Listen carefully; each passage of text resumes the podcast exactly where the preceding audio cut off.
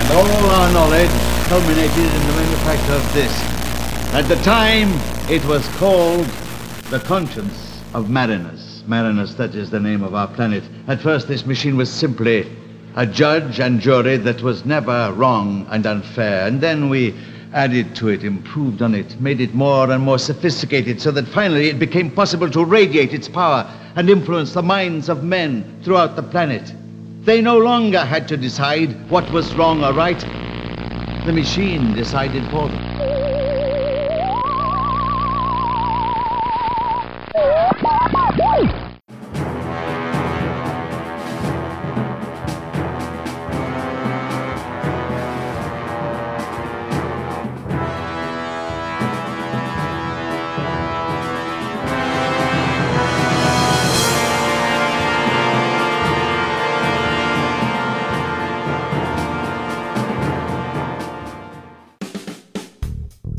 Welcome to Time Streams. I'm Nathan, And I'm Juliet.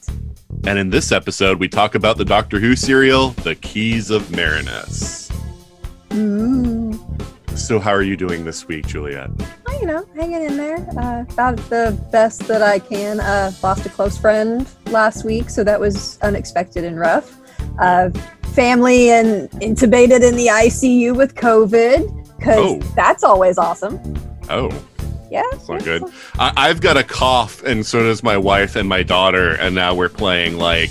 Is this like, you know, some sort of like uh, bad allergy, uh, summer cold, or COVID? Also, Right. so yeah. So yeah, but that's that's it. Nothing crazy going on with the animals, um, Mm. which is good.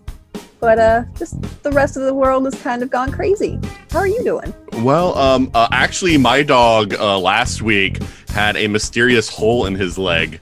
What? Uh, yeah, so like uh, we just noticed he was laying down, and it's like it wasn't like gushing blood or anything, but it was like you could see like the flesh beneath his fur. You know, like it was it was like a circular hole. Like I'm wondering, I, I, it looks like he was bashed against like a piece of hardware because it's like a circle. okay. And I'm tr- at a loss as to where or what this was because he's we have a fenced-in yard. There's nothing really exposed on the fence, like a like a nail or anything. It hasn't gotten worse, has it? Like it's not. It's not like Oh, no, we took him to the. We had to take him to the the because it was on the weekend that we discovered it. We had to because he did. He started favoring his like. So at first I was like, hey, he's it's not bleeding. You know, he doesn't seem to be like in pain. He's not whimpering or anything. So Mhm. you know, just wrap it and you know let it. You know, let sleeping dogs lie. Ha.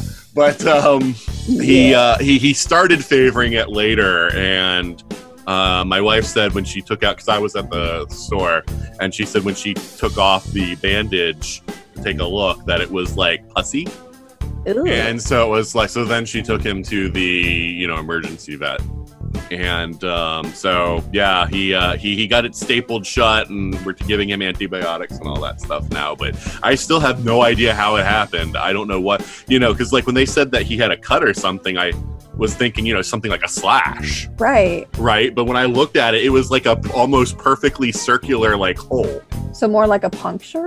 Yeah, like a puncture. Yeah. And I'm still not sure what caused that perfectly circular hole. So But- weird. Yeah, very weird. But he's fine now. I mean, he's he doesn't want to take his pills, but you know, he's he's fine. He, he's not like the cat though. He doesn't really fight. He just like doesn't want to open his mouth.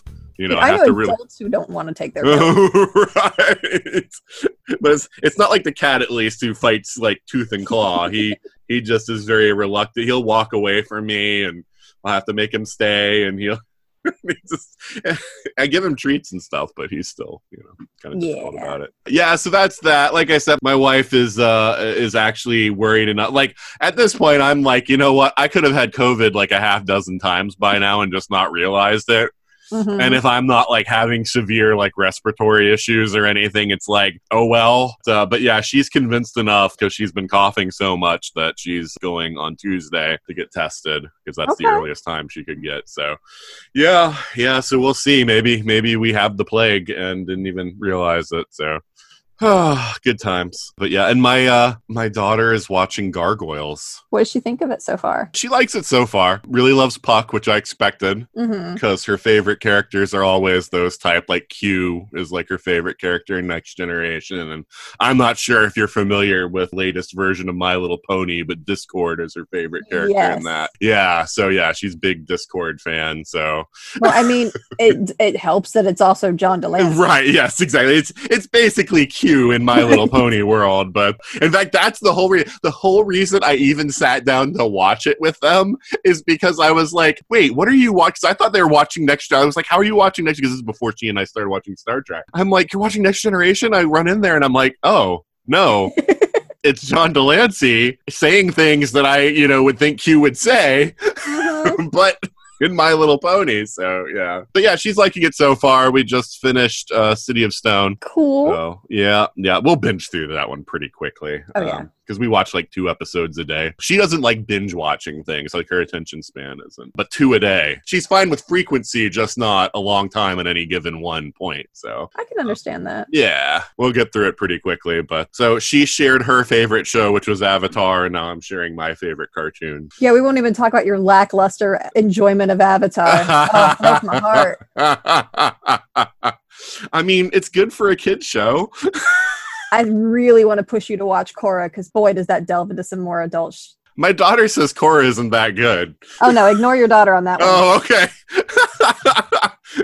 she's like it's fine, but like she's like she's like the whole second season is just garbage. She's not like she's like it's okay, like the rest of it's okay, but it's not like she's like Avatar is the pinnacle, and Korra is just kind of like eh. I think Korra is more for the kids that maybe grew up with Avatar and are Hmm. now more adult. Okay, That's how it kind of felt to me. It Okay. definitely has a different feel. Like when I first watched it, I had loved Avatar and I watched Korra and I was like, hmm, I don't know if I like the feel of this. And then I got into it and I'm like, yeah, no, it's cool. okay, very interesting. All right, but yeah, no, well, uh, well, I'm sure in the fullness of time we'll go through all of it. I mean, we're midway through Star Trek Deep Space Nine now too, so I mean, Mm. well, I've made a commitment that I'm going to watch through all the Star Treks. I'm going to force myself to watch Enterprise. Uh, yeah, I I know, I know. it's the only Star Trek that's ever defeated me, but you know, I'm gonna so just push myself to like watch it through, so my negative opinions can be truly valid. Oh no, I, I get that. I watch things that I know I'm gonna hate just so I can legitimately hate them. Because that's what people tell me. All the all the Enterprise defenders are always like, "Well, you didn't watch season three or season four, so you don't you don't know it got like way better." So all right, fine, I'll watch through the whole thing, so that then when I tell you that it stinks, I can have backed up with evidence. so anyway. Uh, I'm sorry, we're digressing a lot here. Are you familiar with a comedian named Lewis Black? Oh gosh, yes. Okay, Lewis Black to me is one of the funniest comedians. I love like how like angry and like he can get so like just worked up about things, and so like, it's, it's my I- kind of humor. I don't know. So I have a friend who adores him. yeah, It's just like, so I always like kind of like imagine that as like the thing, like when I'm like telling, talking about like a show that I don't like or whatever. It's just like oh, getting all worked up. But anyway, I probably could never be quite as good as he is at that kind of thing. But sometimes I feel like it. feel like I'm getting that worked up. Okay, so Keys of Marinus. So it's kind of funny because you know everyone always talks about Marco Polo being this like hugely ambitious thing, and of course we can't see it, so that hurts. You know, we only have the photos. But this one is also hugely ambitious Oh yeah. because the whole like, like every episode every 25 minutes it's a new location and they've got to completely create all the sets and everything you know instead of most doctor who stories because you know there's several episodes long you build the sets and everything but then you reuse them for several episodes so i mean like this was a lot of work a lot of effort put into this one and the designer i don't know if you had a chance to see that dvd extra i posted but like the designer is so down on himself Aw. on this one because he's like they ask him like are you proud of anything from this one and he's like no not a thing wow. and i'm actually watching it going like knowing that they like did this all last minute and you know they had their normal budget but had to create six worlds instead of one Mhm. um you know it's kind of like "Ah, that's not bad bad. You know? like, I mean, we'll get to the one. One of them, I think, is bad, but like the rest of them, I think, are all pretty good. So you know. So what do you think of like the whole like quest sort of aspect that they did on this one? It, it was fun. It felt a little rushed at some points, Mhm. but it was interesting. I didn't mind it. Yeah, I mean, because the thing is, the nice thing about it is it keeps anything from dragging. hmm you know but then at the same time you never have enough time anywhere to like build anything up you know to a really big degree. It's like by the time you've like sort of set up the situation you have to solve it and then get on with it you know move on to the next place. Right. oh oh the thing that i really like about it though is that so often in science fiction not just doctor who you could say the same thing about stargate or doctor who it's like the whole world is basically where you arrive you know like they arrive somewhere and then it's like they'll meet like the people around where they arrive and the assumption is the whole planet is like that. Hmm you know there's there's some exceptions of course but that's the traditional thing because you know you don't have the time in you know a 45 minute show or whatever to like explore a whole planet and be like well there's different countries and the people here think this and people here and so i kind of like this one because it's like marinus is a whole world. Each location feels like it's a very different place and the people there have their own ways of doing things and whatever and so Oh, definitely. yeah, I like that. But yeah, so this one is by Terry Nation, creator of the Daleks. And they knew from when he made that one that he was really good at cranking scripts out pretty quickly.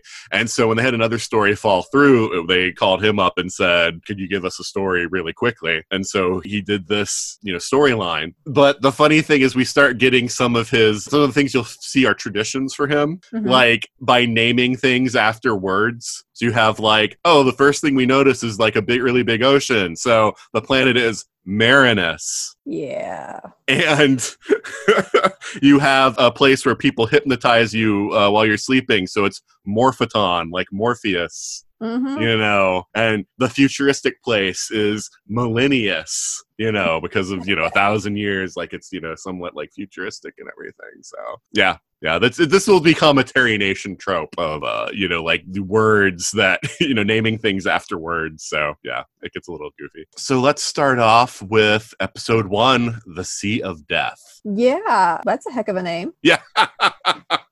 I like this model shot at the beginning. I think that, you know, it's it's cool like sort of zooming in on the I mean the TARDIS looks a little goofy on it, but I like the sort of island thing with the pyramid that doesn't quite go up to the top and everything.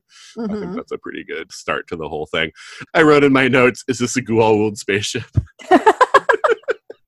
so yeah, everybody's in the uh, the console room. They're talking about the readings and everything.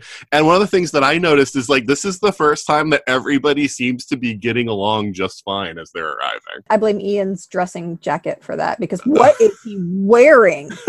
It's Oh, something he got in the last story. It's uh you see it in some of the pictures. It's uh you know it's his sort of silk Chinese It's you know shirt that he got. so weird compared to everybody else right now. Yeah.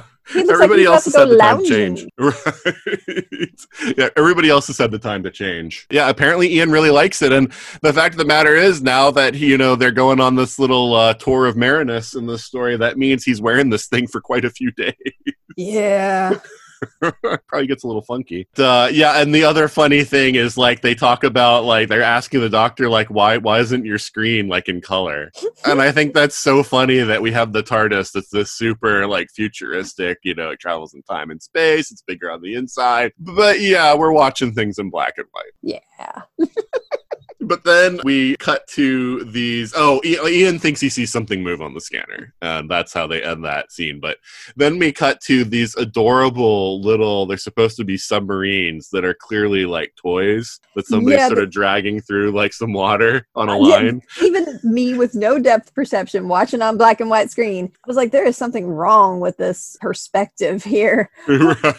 Tiny missiles. Are they mi- tiny missiles? And then it turns out that no, they're supposed to be big enough to hold a person. Yeah, yeah. And you know, just jumping ahead a little bit, like this these contain the Vord, who are alien species, or if they're not a species, they're like people in a costume, sort of thing. It's never really quite clear, like the Vord they talk about them being a different race or whatever, so we're never really quite sure because they never take those uh, wetsuit things that they're wearing off. So, Juliet, I, I talked about how we're gonna have to have fashion talk for this episode. What do you think of the Vord? What are those things on their heads? what in the world? Like, I have no clue. I, I mean, I get the wetsuit thing. That's that's Right. Understandable, I guess. It's not like they're, although at the same time, it's not like they're going to go planning to swim in the ocean because we find out why not later on. So why are they wearing these? Uh, We don't know because, you know, one little nick and suddenly you're just a wetsuit with goo inside it. I do not know. What is the purpose of the thing on their heads? I, nobody explains it to me. I got nothing. Well, I, I think, and this is just me, you're right. They, they, don't say anything to explain it. The only thing I can think up is because they talk about how the Vord are immune to like the effects of the conscience, that that's like their blocker. It's like a some sort of like antenna like blocker thing that keeps their brains from being affected. Uh huh. I'm trying. I'm trying to come up with something. I don't know. It was a really bad fashion choice. All right. So here's a fun fact that you might enjoy. One of the guys who played one of the Vord wrote about his experience in a rubber fetish magazine. That I love. yeah, I figured you would. and then they did all these photo shoots because it's like they were hoping, like, oh, well, last time we did like a sci-fi one, like the Daleks, they blew up really big. Like now we have these Vord, they're going to be really big. So they tried so hard to like promote the Vord, and so there's like these shots, all these things of like the Vord menacing Susan. One's picking her up. It looks almost like something from like Creature from the Black Lagoon with like the woman in his arms and everything. And it's just, I just find it so funny. So I sent you one of those pictures, the one with Susan in the in the arms of the just like weird things were going on on the set. That's all. Yeah, so uh, they go outside. I love how nobody is like, you know, cautious or anything. You know, Ian thought he saw something, and you know, we've been in these situations, and you know, nothing ever goes wrong, right? Right. Of course not. So Susan wants to swim, and the doctor, thankfully, is smart enough to be like, "We have no idea what lives in that ocean. That is not a good idea." And then they discover that the beach is made of glass instead of sand. hmm Or they find glass on it at least. I was like, Mm. maybe, maybe lightning strikes. So that's how you get some glass out of sand. Yeah, Normal. I'm- don't be so surprised. right. but then Susan sees like a little like tidal pool. You know, in the, you know, and it's like, oh, well, at least I can like sort of like, you know, paddle my feet in there. But I'm like, if the ground is made of glass, then probably at the bottom of the pool is glass too. Yeah. I'm like, that's not a really smart idea, even before we find out that the water is really acid. yeah, no, that that was a big thing. right? So, And Susan just loses it. right. Yeah. Yeah. Because what they do is like her shoe falls into the pool accidentally, and then it, mm-hmm. they have the shot of it just like dissolving away. And, It looks pretty scary, actually. I'll give him credit for that. yeah. Yeah, no, it definitely looks it definitely looks convincing, and yeah, yeah. Um, in the commentary, uh, Carole Ann Ford actually said that she didn't like how Susan was portrayed in this one because she felt like it was too childish. I could see Uh, that. Yeah. Yeah, because yeah, I mean, it's like okay, you'd be a little freaked out, but not like you know, like sobbing on Barbara's chest, you know. Ian gives her his shoes and then walks back across the glass. right, go back to the TARDIS. I'm like, why didn't one of you with shoes go back and get Susan a new pair? right. yeah, that that's was I thought that was weird too because I'm like. John McClaned all the way back. right. we find out that like you know um, Ian's trained with like uh, you know some monks in Tibet or something, and he can walk across glass without feeling like any pain. Oh my gosh. You know, I've never walked across glass, but being a parent, I've walked across Legos, and I gotta imagine it can't be any worse than that. So. uh, So yeah, then Ian and Barbara are talking about it, and they're like, you know, maybe this is just natural, but the fact that it's like, you know, a glass, you know, floor and acid water, it's like maybe this is like, you know, a defense or something that's trying to keep some people out. But then, yeah, well, Susan goes back to the TARDIS wearing Ian's boots, uh, which has to be pretty awkward. they find one of those submarine things that we were talking about. It's like some kind of glass or something. It's the size of a person. It's just like a person stays inside of it, and then they can like pop the front of it off to crawl out. But this one has a wetsuit inside of it, but no body because they find out that there's a crack in the glass and there's a cut in the suit. And that So- thing, they should have been much more careful about the Right. sound. it was so um, very obviously plastic. yeah. Well, I mean, my thing is, all right, it's been in acid and it's come ashore. That thing would still have like acid droplets on it. Yes, they were just touching it. Right. I know. It's like this this is dangerous. This is not you shouldn't be touching it. And even beyond that, the like where the doctor points to where the crack is on the submarine thing, it's kind of high. So once it came out of the water, there should still be acid in the bottom of that because And on that wetsuit too, that they start touching. right, yeah. yeah.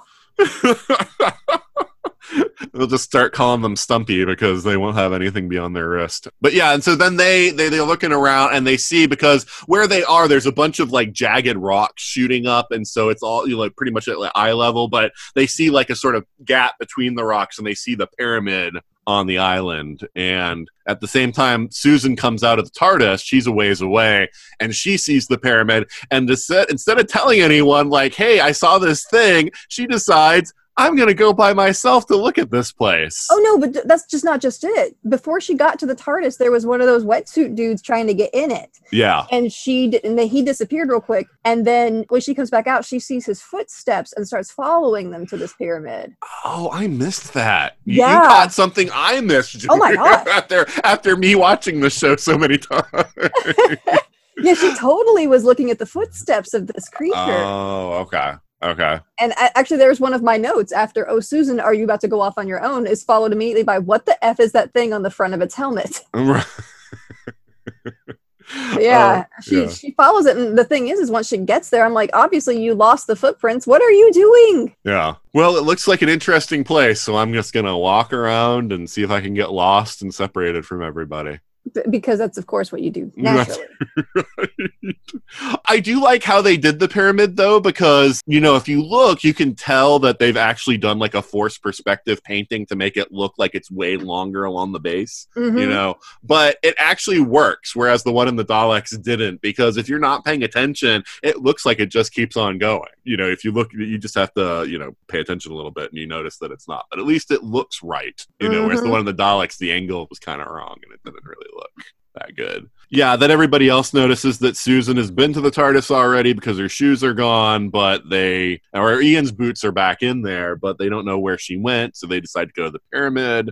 And then we go back to Susan, and she's about to walk around the corner of one of the, you know of the of the pyramid, and, And, one it's of the, standing right there. Right, the Vord's right there, but then it falls through the wall, which sort of like flips around like a Scooby Doo episode where the walls just kind of like flip around, and then the person's like, you know, not there. And so, uh, so when she rounds the corner, she doesn't see it. I don't know. Was I the only one who got Scooby Doo out of this? No, now that you mentioned it, now I totally see it. But Okay, at the time, I was just like, those are just really weird. yeah.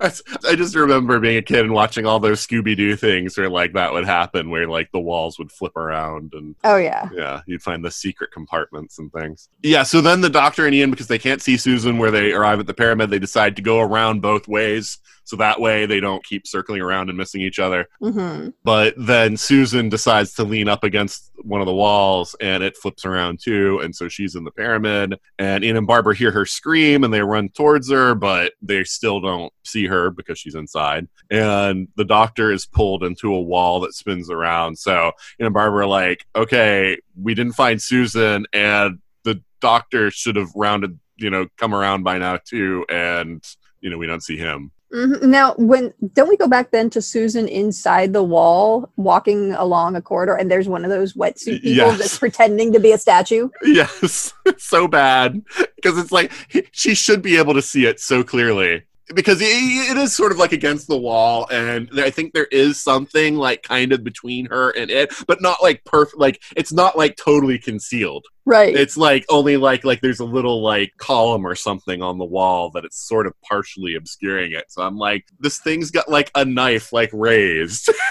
he looks like he's trying to be Kronk from Emperor's New Groove. He just needs to be humming his own theme music, and he'd be perfect. right. And then like this guy in like like a white, you know, uh, hood walks behind her. She turns around. He walks away, but then she keeps going backwards. It's like you're in an unfamiliar place. Why would you walk anywhere backwards? Because why not? It makes for much more fun when you're like doing the story, and you can walk into the dude who's about to stab you. Right. So yeah, it attacks her, and but then she like pushes it against the wall, and there must have been like some sort of like a dagger trap or something in the wall, because then like he stumbles away, and there's a dagger in his back. Yeah. Yeah. And then the the white hooded man comes back and he Mhm. starts approaching, and we cut away. But then, yeah, Ian and Barbara are talking a bit. Then Ian like walks around the corner. Barbara keeps talking, and then she notices that he's not saying anything back. And then she looks around, and oh, That's because Ian's- Ian has found a spinning wall. Right. Ian's gone too. So yeah, and then Ian finds the dead Vord on the ground. Then Barbara's taken at some point because yeah, the next the next time we see them, it's the Doctor, Susan, and Barbara are together in a room. I think she stumbled like also through a wall. I don't know. Did we see that? Because I don't remember. I don't have it in my notes what happened with Barbara. I just had that the next time we see them, they're in a room. Yeah, I'm pretty sure that, that we see Barbara go through the spinning door too. Okay. But I know that I don't know if it was right then or not because my next note is talking about when Ian saves the robed guy. Yeah, yeah, that's after we see the Doctor, Susan, and Barbara in the in the room, and they're sort of just comparing notes about you know how they all got there. And yeah, the hooded guy is attacked, and Ian jumps to his rescue. And that was a really weird looking fight. Yeah. Oh, it was so Oh, weird. Oh, but my favorite though, my favorite part of this whole thing is when they like push him through like the trap. When it's like a- very obviously like a paper doll. Oh, right, yeah, they they they're like a paper doll. It's a model shot of like a little pool with like this pit thing coming going down into it, and it's like a paper doll Vord like just dropped into it, and with the scream of ah. I mean, I know that they wanted it to look cool and dramatic, but it didn't. You could have just had the scream and and just shown like nothing. We could have just seen Ian looking down into the hole. Well, and that's the funny thing because that's what they were originally going to do. And it was the designer that said, "Hey, it just looks like the guy just fell into like a closet. You know, you need to show what happened to him to make it, you know, so that so the people at home know what happened. So that's why they did like the model shot. I hope somebody smacked that designer upside the head. 'Cause, yeah, I agree with you. A scream receding into the distance is all you need because then you know he didn't just fall into a closet. I mean, if nothing else, you could have had a, like a cameraman laying on the ground looking up at Ian from a distance, and so it looks like there's this long distance between Ian and the camera. Oh, okay. okay. So, so the, now we're getting into the problems with making this show. Uh, their cameras were huge. They didn't have like cameras you could hold in your hands. Well, their fine. cameras were like the big things that you said to like sit like It's- in front of.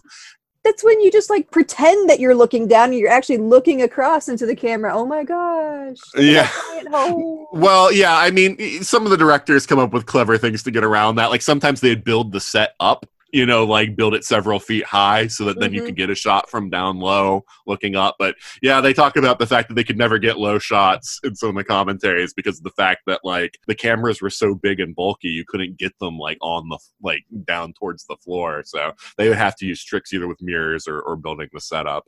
Would have been better than the paper doll. Right. yes. Uh, then the guy who we learn we we'll eventually learn his name is Arbitan, uh, the white hooded guy, who is actually Doctor Who's first celebrity guest star. I had no idea, but I, I saw this when I was looking up stuff about the episode.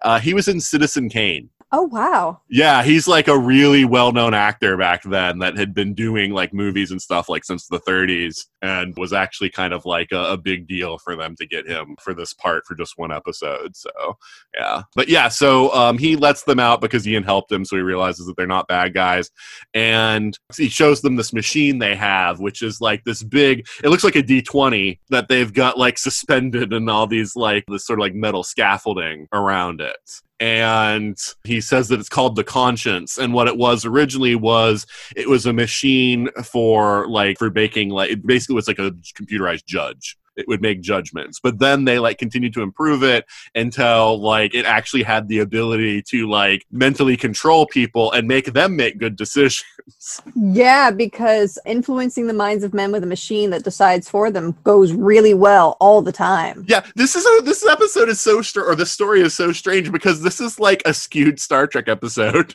because like in a star trek episode that would be like the villain Right? And that's what I actually was thinking it was. Because now I'm sitting there going, I wonder what the Vord side of the story is. Right Maybe they're really the good guys. Yeah, exactly. But yeah, so Arbitan tells them that that worked for a while, but then Yartek, who's the, the leader of the Vord, gained immunity to it, and then he was able to show his followers how to break its influence as well. And so, of course, with them being able to do whatever they wanted, with everybody else like being like good law abiding citizens, they were able to, you know, run amok and rob and kill and do all that stuff. And so they decided then, or Arbitan and whoever was with him at the time decided that they would remove like five micro key circuits from the machine and they hid four of them because that way the machine would be off, people would be able to defend themselves and everything, but then they could continue working on the machine to improve it so it would control the Vord also. Mhm. And now he, he feels like he's improved it to the point where that'll work, but now he needs to get people to recover the keys and he sent out everybody that lived with him on this island and nobody has come back. I mean, that just bodes really well. Right, exactly. like you have a planet full of people that apparently can't be good people without a machine influencing them. Maybe we should just leave this planet alone. right. Well, that's what they try to do. Because, like, the thing is, like, so he, he asks them because he's like, the last person was my daughter. I sent her out last year and she hasn't come back. He's like, I need you guys to do this for me. And they're just like, nope, Nope. not our problem. And then they find out he stuck a force field around the TARDIS. Right. So he stuck a force field around the TARDIS so they can't leave. Although, here's that scene. So they have to mime it, right? Because they don't have any effects for it or anything. So they're miming like there's this invisible like force barrier around the TARDIS. And then Susan, who's like, because they're all like in front of the door doing it, and Susan's Mhm. like, I'll go, you know, around to see if there's like any break in it, which is a fine idea. But then she slips in front of Ian to do that. And I'm like, wait a minute. If Ian's right up against the wall, like he's miming, how are you going in front of him? They did not plan that No, well. they just.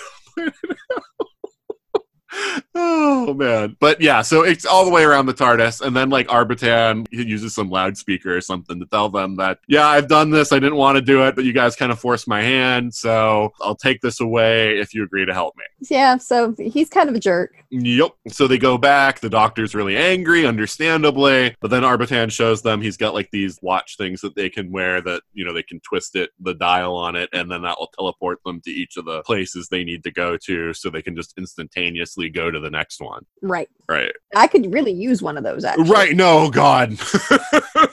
one that takes me to work and back home. That's, I mean, That's on, I mean, need. more would be better, but you know, even just that, being able to just teleport to work and back, I uh, be amazing. I could get like a whole extra, half hour extra sleep. and, and like love that. Barbara doesn't even wait. She just like immediately just disappears. Yeah, she just goes, and so they have to because again, this is the '60s, so they have to do it where it's like she walks off in front of this perfectly black Yes. you know, uh, uh, background to teleport because they do like a thing where like it's you know split screen where like the screen she's on isn't the same screen everybody else is on, so that they can you just sort of wipe it so it looks Mhm. like she disappears. Little And- little clooping sound. And and so yeah, as uh, they're like, oh, we better follow. And Arbitan says, oh, last thing, if the Vord have taken over, you know, by the time you get back, then destroy the keys because absolutely should they never have this. And Right. So they're like, okay, so they teleport away. And of course, after they teleport away, what happens? But a Vord, because they only took care of two of the the three Vords, because there were four subs. One Vord died in the sub, and then two of them die in the fights. There's a Mhm. third one. He sneaks up on Arbitan and kills him. Oh yeah, but no. Not only does he not just kill him, like Arbitan turns around and stares at this good dude for I swear what feels like a good ten seconds. Doesn't move, doesn't doesn't do anything. He just stares right at him as this dude slowly lowers the knife in the slowest stabbing death I've ever seen. well, uh, the part that I'm still boggling about is when they get back, the force field on the TARDIS is gone, but he had no time to turn that thing off. Nope. So I'm still not clear why the force field isn't still on the TARDIS. But I want to oh know more about the Vord. actually that's something we might do at some point is there so the vord spoiler are never used again after this story but there is uh, one of those audio plays that i told you about called Okay. domain of the vord uh, that brings the vord back and Huh. so we could listen to that as like a sort of an extra Cool. yeah. So yeah, Barbara uh, teleported, and so then they arrive, and, or they go, and they they're in front of like this sort of wall, and they're like, "Oh, Barbara's travel dial's on the floor." 'cause they can't see her, and, so they pick it blood up. on it. There's blood on it. Ooh. Dun dun dun. So yeah, that's the end of episode one. I will say that I think that the main problem of this quest comes from the end of this episode in that we know that it's going to be pointless because the guy who was going to use it is already dead. hmm And I feel like that's the main issue is like we don't have a time limit and there's nobody chasing them. And usually for quest type things, that's the stuff you use to ratchet up the tension, right? You either have like a time limit, like we got to get back in like X number of days, or somebody's going to die or something, or it's like we got to pick these things up, but other people are searching for them too, and we got to beat them to it. Right. And so I like the quest idea, but I feel like it wasn't set up properly when you know that at the end of it all, well, Arbitan already told them destroy the keys if the Vord have taken over. The Vord, we see the Vord take over at the end of part one. Yeah, but I want to know what the Vord were going to do. Did they overhear that the dude sent them off to go get the keys? Because if they didn't, then how do they know where the keys are, that the keys are even missing, or anything? It's just there's just a whole lot of issues with the end of this one. Like I would have been happier if maybe we'd killed off Arbitan in a cutscene in like a later episode in the arc. Yeah, I think so too. I think that that would have been better. Not to mention, I still don't know if Arbitan's really the good guy or the bad guy because I don't trust this machine or him. well, I mean, skipping ahead just a little bit, the doctor even says at the end of the story, like, yeah, having machines control people is really bad. And I'm like, why were you saying this in part one? Right? In any other story, this would be the problem, not yeah. So it's like in any other episode, like this would be the problem, but in this one, it's just kind of and and we get. I mean, the doctor just was like maybe the doctor just didn't want to argue with Arbitan and was just like, yeah, no, we're just gonna leave. Mhm. But at the same time, it's like you know this should have been a point for the doctor to express his anger at just the idea of what he's trying to do. Oh, very much so. I mean, the doctor is very, very arrogant. He should have been all over that. Right. So yeah, again, it does. It feels you can sort of see the places where you can tell that this was kind of rushed out quickly. And I think Yeah. that's one of them. Like as he was getting to the last script, he realized, you know, the doctor should have really said something about this. So I'll work it in at the end. so episode two is the Velvet Web. Okay, yeah, no, that just sounds like some sort of weird kinky thing Yeah, going on. I thought you were going to say something like. and the episode doesn't make it any better. no, no, it doesn't. yeah so i mean it cuts it goes back to them discovering you know the thing with the blood and they're like you know hey like barbara would not have left unless somebody forced her to Mhm. and they see that the wall they're standing in front of is actually kind of like a door that you know can sort of push apart and so they decide like okay we got to go in here and figure out what's going on so they push in but then suddenly there's like this really loud alarm and these flashing lights I really hope nobody was epileptic. yeah. And so after it all stops, they look around and it's just like this beautiful, fancy, Greek looking sort of decor, lots of columns and statues and plants. And, And there's look- Barbara acting definitely not like Barbara. yeah, she's like being waited on by these people and she's changed into this dress. And it's like the problem most people have with this is how did she have, like, she left maybe like a minute before the rest of them. Mm-hmm. and she's already had the time to like find out about the city, get changed, start eating, you know, like seems a little off time wise, but other than that, so yeah, like it just looks like really nice everywhere. And you know, Susan notices there's some fabric, and Barbara's talking about, oh yeah, it's like you know they want me to choose so that they could make me another dress, and Yeah, Susan acts a bit childish, hooked on that idea of fabric. yeah. And well, then I don't know. My wife would be like that. it's like I can have fabric, like any fabric I want. Oh yeah, it's not just that though. It's like I want a dress made out of this. I want you to Sure. make me a dress out of. That's what it got to me. I'm like, oh, okay, I can appreciate some pretty fabric and stuff too. But another thing that I, I was noticing, Barbara points out, go ahead and eat, and they bring in some fruit and stuff. Mhm. And I think Ian or the doc, whichever one of them specifically mentions a pomegranate. And my brain went, is this some sort of weird like Hades reference? Are we never leaving Mm. again if you eat these seeds? Oh yeah, uh, very much. Like I mentioned when I reviewed the, like I did my own Doctor Who reviews like a long time ago, and I never got through the whole thing. But I looked back over it before we did this, and I was comparing this to the Odyssey Okay. because like the land of the lotus eaters. You know, like you eat the fruit and then you never leave. So yeah, I definitely think he's playing with some Greek tropes with this, and I think the decor sort of points an even, you know, it points sort of a, a light in that direction also. So Yeah, Ian's actually the distrustful one in this Mhm. case, and I'm siding with him on most of it. Right, he's like, uh, you know, I haven't seen the bill yet. You know, like, you know, he's definitely like, yeah, you don't get something for nothing. You know, this is a little off. And then enters Mr. Shady McNopants. Yeah, so I found that there's a color picture of this outfit too, and I sent that to you. Oh, it's, I saw it. It doesn't make it any better. I know. It's so Oh. gaudy. Oh, It's he's like wearing a drape. He's wearing a drape that I would have found in my nana's apartment. It's like this sort of reddish color Oh yeah, with oh yeah, it's I don't know, it just does not look good. The pants. He just just the no pants kept bothering me so much.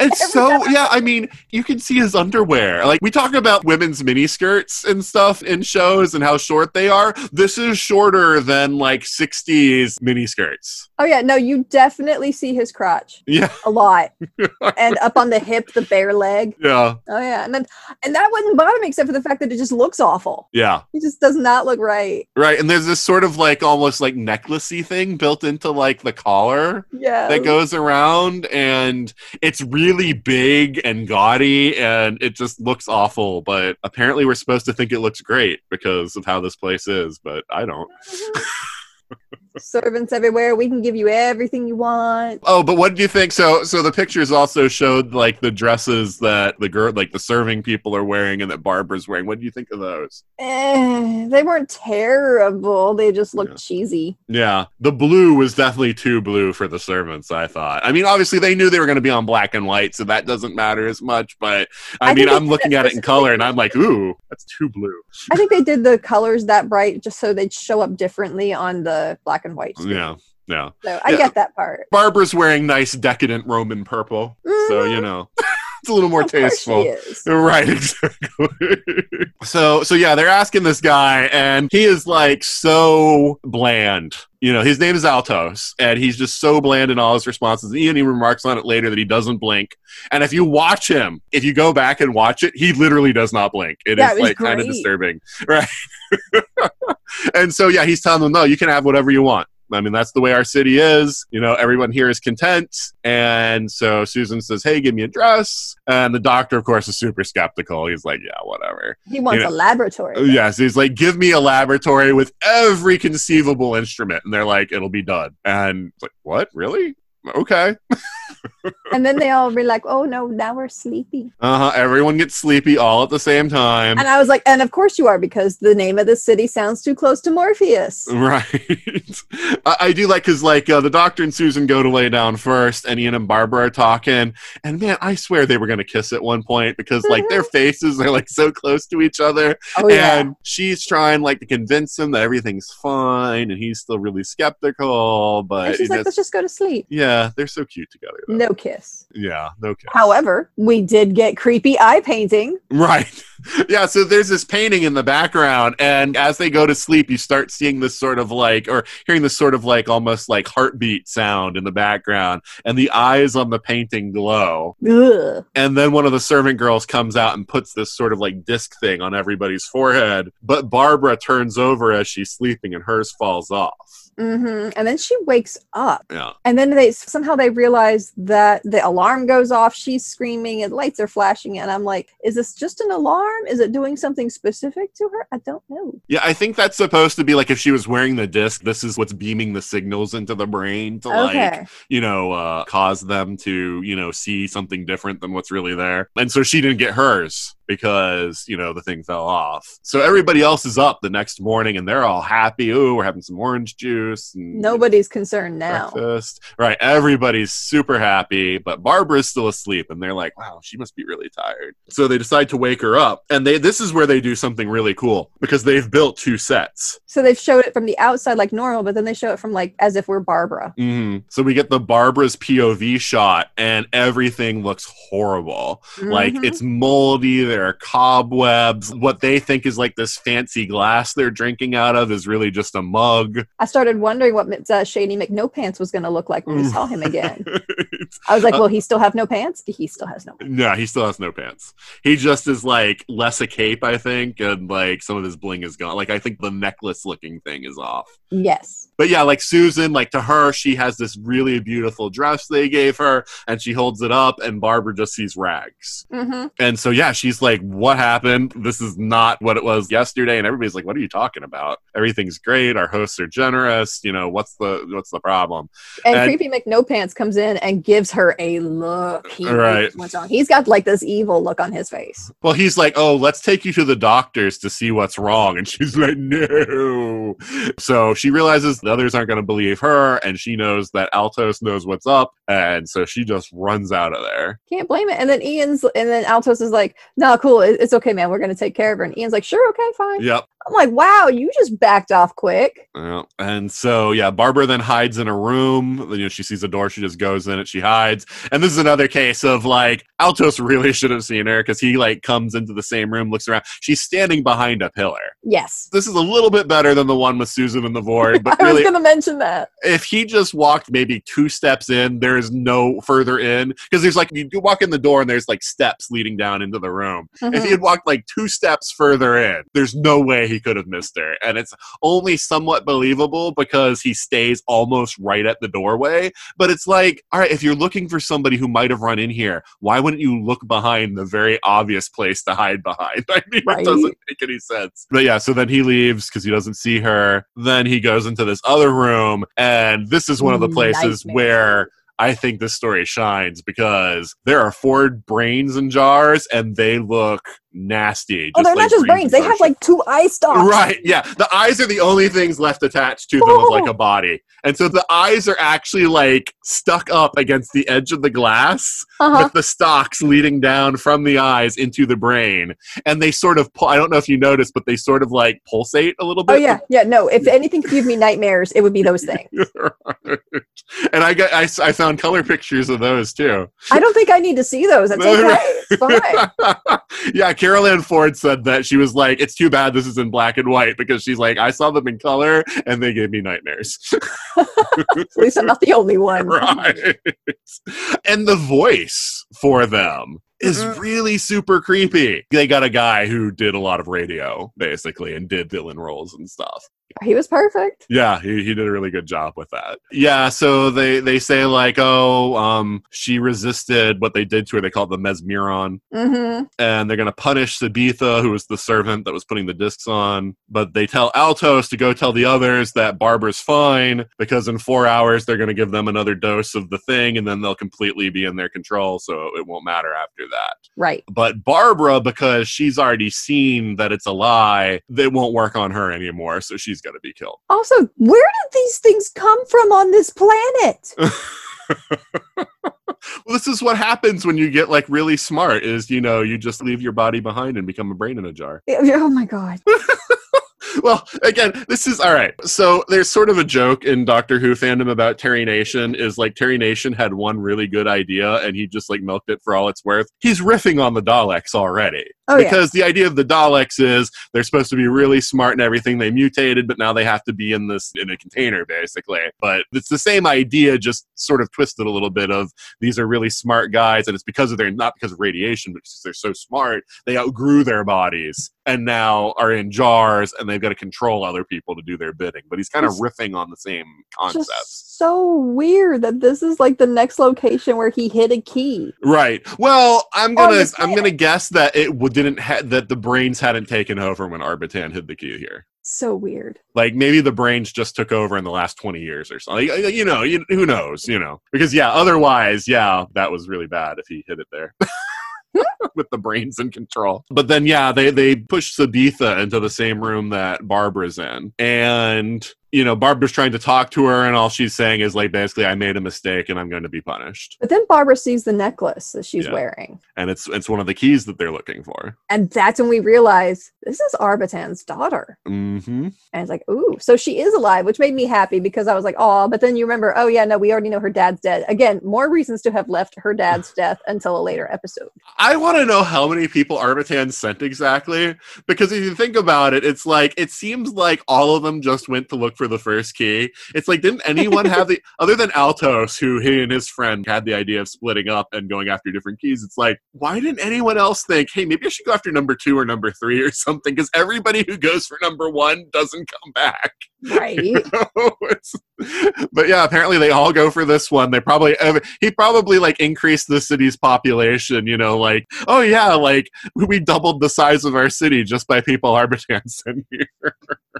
But yeah, the a doctor and Ian go into their amazing laboratory, and I love it. It's just like a plain white room with a table and a mug. yep, that's all it is. And so, uh, you know, obviously this is them saving money, right? First of all, but it's just funny watching them because we see it from the point of view of reality rather than from their point of view of like the, you know, what the city is making them think. I mean, maybe we should have spent so much money on a paper doll going down a well. And so they're just describing this wonderful laboratory. The doctor holds up this mug and is like, oh man, with this I can fix the TARDIS. And I'm just it's just so funny seeing them like just ooh and ah over this mug. I will say they were convincing about it though. Right, yes, yes. Barbara's talking to Sabitha some more, and she's basically like, Do you remember Arbitan? And she's like, Oh yeah, that sounds familiar. You know, like sort of in still in a sort of trance like way, but she's basically like, Oh yeah. And Barbara's like, Was he your father? And she's like, Yeah, he was my father. So we're sort of having a breakthrough there. hmm And then we cut back to the brain saying that basically Ian, the doctor, and Susan are getting their final treatments and they're deciding what they're going to do with them once, you know, they're, you know, they're under control. Then Altos comes in to grab Sabitha because I guess they're going to kill her now. And he sees Barbara and attacks her, but then Sabitha hits him from behind and knocks him out. Yep. So Barbara tells Sabitha, Look, I'll come back for you, but I got to get to my friends and hopefully I can convince them. And she sees Ian and she is just so happy and she gives him this big hug. And he's like, "You're the one." Right. Yeah. Like he has shows no recognition at all. And he just grabs her and marches her into the brain room. Yeah. Ooh. Yeah. All that work, and she gets captured so easily because she trusts Ian that much. Mhm. Also, I noticed that the brains kind of have a similar tone like the doctor. Their voices sound similar. Okay. Yeah. I can see that. But yeah, they explained to her that they just like their brains got so smart that they outgrew their bodies, but then they needed to control people so that they could be fed and to do what they want, you know, to carry out their will. I mean, what will what what do brains even need or want? Apparently, they want a city of slaves. I don't know. There is no logic behind this. and so yeah, then they tell Ian to kill her, and he's strangling her, but then she breaks free, and she just goes to town smashing it because there's all this equipment around the brains too, which is I'm guessing is like their life support and the speaker for them to talk, and she just smashes everything she can smash. I was so proud of her. And they start screaming, and she shatters one of the jars, and the other bra- like she's because she's hitting like the jars, and so like the eye stalks flop off of the glass, and it's just she goes full Sigourney Weaver It was so good. on the brains. And Barbara Um, saves the day. yeah, Barbara saves the day in this one, Again. and so yeah, it's it's pretty good. And so yeah, and then Ian snaps out of it, and they hug. Then we cut back to uh, Susan bringing Sabitha and Altos to meet with the rest of them. Because now the hypnosis is done. Right. Yes. out Yeah. of it. Killing the brains. Fi- like everybody snapped out, but now like everybody's like sort of like rioting and burning the place to the ground, and they're like, "Yeah, we got to get out of here soon." Also, Alto still didn't put on pants. Right. He could have found some pants. Apparently, the lack of pants was not a hypnosis thing, and that's just who he is. He's just, you know, he likes to be free, I guess. oh, more power to him. I mean, I mean, if you don't feel any, you know, need to put on pants, I guess you know. He didn't rock that speedo. Right. But yeah, this is when they find out that Altos was also one of the people that was sent by Arbitan. Mm-hmm. And I think it's funny. The director says that he cast Altos because because he, he sort of thought of Altos and Sabitha as like a prince and a princess, and so that he cast people who he thought looked like a prince and a princess. And I can sort of see what he's going for with Sabitha. And I'm looking at Altos, and I'm like, he looks like a prince to you, really? Uh, maybe if you squint. Yeah, I don't know. I mean, clothes do make the man, right? So maybe if he was wearing better clothes, I'd Maybe if see you're just better. wearing pants. Yeah, just I'm not gonna. I'm not gonna let go of that. I'm sorry. Right. I can't. Yeah, especially when you're going to be traveling to wherever you don't know where and whatever dangerous stuff. Do you really want your legs out like that? Do you really? Why not? so the doctors found the travel dials. He hands them back out to everybody. And Altos mentions that he had this friend and that they split up, and his friend went to look for the fourth key, and he has no idea what happened to him. And so the doctor's like, All right, well, we're going to do the same thing, and I'll skip ahead to try to find your friend while everybody else goes to the second one. And really, what's happening is because they filmed 52 episodes in a row, they decided that everybody needed a hol- you know, a vacation. Uh huh. And so the doctor gets two weeks of vacation. Oh William my Hartnell. God. This is William Hartnell's two weeks of vacation. Okay, so it wasn't just let's split the party for the heck of Uh, it. no, but it just, I mean, it feels like that, but there was a practical reason for it, is like they had to work in his vacation. So it's kind of weird that we're watching Doctor Who, but the Doctor isn't in two episodes, but you know, Yeah. whatever. But yes, you will see over the course of the season that everybody gets their two weeks. so Okay.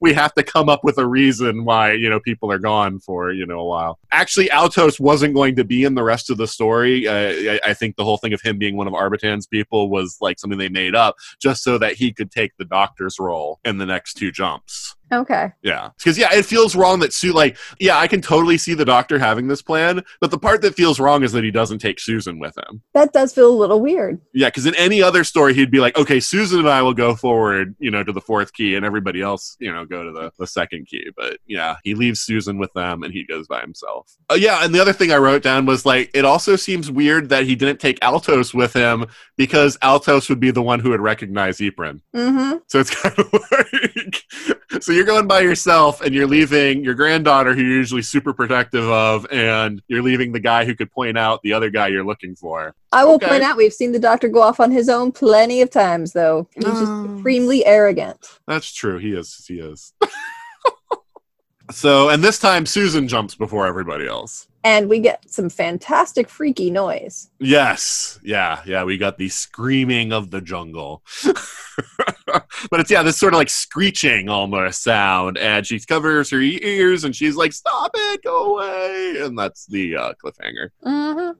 So, since this, this one is sort of divided up into a bunch of mini stories, what do you think about the, the hypno brains? That was definitely terrifying. Yeah. Other than the no pants thing, I thought it was a kind of a cool episode. Yeah, and this is one where again I feel like the the the set design like worked really well because like even okay yeah they're definitely being minimalist like in the brain room or whatever it's all black so you don't see like any features other than like their little like table where their life support stuff is and then like the counter where they're all sitting And but you don't, even see their eyes full on from the front and Yeah. You see the backs of the eye stalks. So you don't even get the full nightmare until we come around. Well, and- but the thing is, I think even for like the like the sort of design of the city, like I think that that works though to have them in this sort of featureless black room because it's it's a creepy place already, and you've surrounded them with black basically, and that just makes it even more kind of creepy. Like you've sort of stepped into like this other space or whatever. Like I said, other than the no pants, I actually dug this one. Yeah. Again, other than that and the fact that this is a really weird city on this planet. Right. So yeah, episode three is the screaming jungle. So now we have something out of the Hunger Games with this title. Right. That's true. I hadn't thought about that. Oh yeah, this sound is totally reminded me of the Jabberjays from Catching Mm. Fire. Yeah. But yeah, so everybody else shows up, and then of course the sound stops, and so everybody thinks Susan's just making stuff up again. Right. of course, that's all she does. I know. It's so it says that like the number of times Susan has been right about something, and everybody always is just like, yeah, whatever, Susan. They just dismiss Susan and Barbara all the time. But yeah, like the plants are like out of control here. Like they come here, like there's buildings and stuff. They see a wall and everything. It's all just like completely overgrown. So Ian Altos and Sabitha are trying to look around to see if they can find a way into the walled area. You know, then we get Barbara basically being like, "Hey, I'm the badass here. I wish Ian wouldn't treat me like I'm Dresden China." She actually says that. Yeah, like, yeah. yeah. Uh, she doesn't say she's a badass, but she says like, "I wish Ian wouldn't treat us like Dresden China." But the subtext is, "I'm the badass that saved you guys a bunch of times." Mhm. but Susan's like, "Oh, I like it that he's so protective of us." Eh. Barbara's a doer. She's not just going to sit there. Right. But yeah, so they're talking and Susan's like laying on the ground, you know, sort of like, you know, um face down sort of with just her head up. And then we have a scene out of The Evil Dead. Right. So yeah, and so then like this vine just sort of creeps around her leg and starts like twining itself. And then she notices that and she just freaks out again. Yeah. I mean, she's hysterical, but she's right. Right. The vine did move and grab her leg. Oh, right. Like Barbara tries to be like, hey, maybe it fell on you. And she's like, it wrapped itself around my leg. Like, if a vine falls on you, it doesn't like twine itself around. You know? But yeah, I think Barbara knows something seems a little weird, but she's just trying to like console Susan. And, Mhm. But gaslighting someone doesn't actually make them feel better. it's so true. Telling someone that they're just imagining things is not going to help them feel better. But then Barbara's looking around again, and she sees that through like one of the places that they thought was too overgrown, like she could probably push her way through. And there's this big statue that reminds me of sort of like a Hindu idol or something. Yes, and it even has arms that you can tell are somebody, some person is in that statue, and they've stuck their arms out through it. No, no, it's totally part of the statue, Julie. So, so and hands are moving, even though they're trying to pretend to be still. Yeah, well, I thought it almost worked. Like he did a really good job. Like the actor who's behind the statue does a really good job of moving the arms. It's only when he gets to the point where like the arms are supposed to be like holding the person that he spreads his fingers, Yeah. and that's when it totally like breaks the illusion that this could be part of the statue. Is because his hands then move too organically. But until that point, he did a good job holding everything perfectly still and just sort of like you know moving the arms as if they were on like a pivot or something Yeah. because they couldn't afford actual mechanical arms, go figure, they did have to have an actor stand behind the statue and just put his arms through. And there's what looks like one of the keys hanging at the top Right. of the statue. Right. So yeah, Barbara goes in there and she's like, "Hey, I found the key already. This is great." And so she climbs up there. And the funny behind gets fresh with her. Yeah, well, the funny behind the scenes story is when you see it, she climbs all the way almost to the top of the statue. So when it grabs her, it's like grabbing like her calves, you know, almost. Apparently, when they did rehearsals, she didn't go so high up and it grabbed her rear. Oh my. And she was like, no, I am going to climb all the way up this thing for the. Because. Well, I mean, you can't blame the person who's in the statue. Right, he can't see. He's just grabbing around to whatever's there. So she was at a height where he grabbed her ear. So, but the problem is when you look at it, it's like, why doesn't she just sort of like stand on the hands and get, you know? Yeah, but that's get over, but- reasons. Yeah.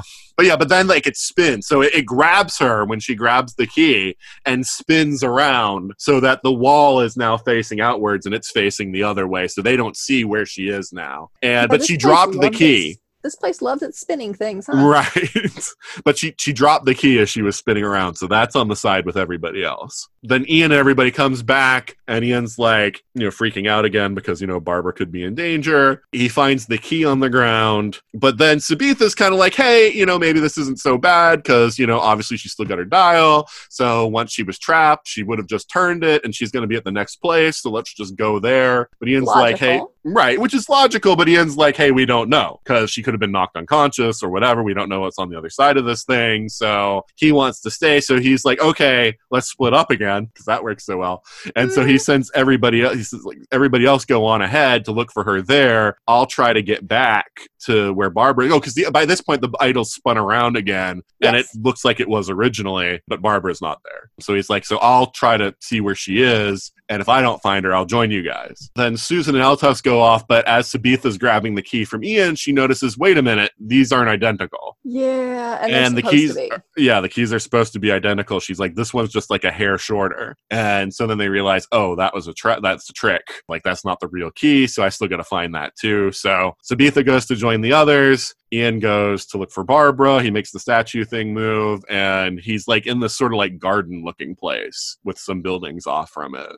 He immediately steps on like a tile because it's like stone tile, you know, like sort of walkways. And he Mhm. steps on a tile, and this sort of statue that was there, like instantly, like raises an axe and tries to kill him. Yep, because Yeah. why not? It was one of those kinds of places, you know, it's full of traps everywhere. But Barbara yells out, so he sees where Barbara is. They get together, and Ian tells her that the key was a fake, so they're going to need to keep looking. She tells him that's not the only trap. There are other traps here. There- there's a door to this building, but they can't get in. So Ian's like, I'm going to try to find something to use as a crowbar. But then the door opens mysteriously, and Barbara decides, oh, because she does try calling to Ian, and he's just like, I'll be there in a minute. He's But- messing with a pipe that's stuck on the ground. Right.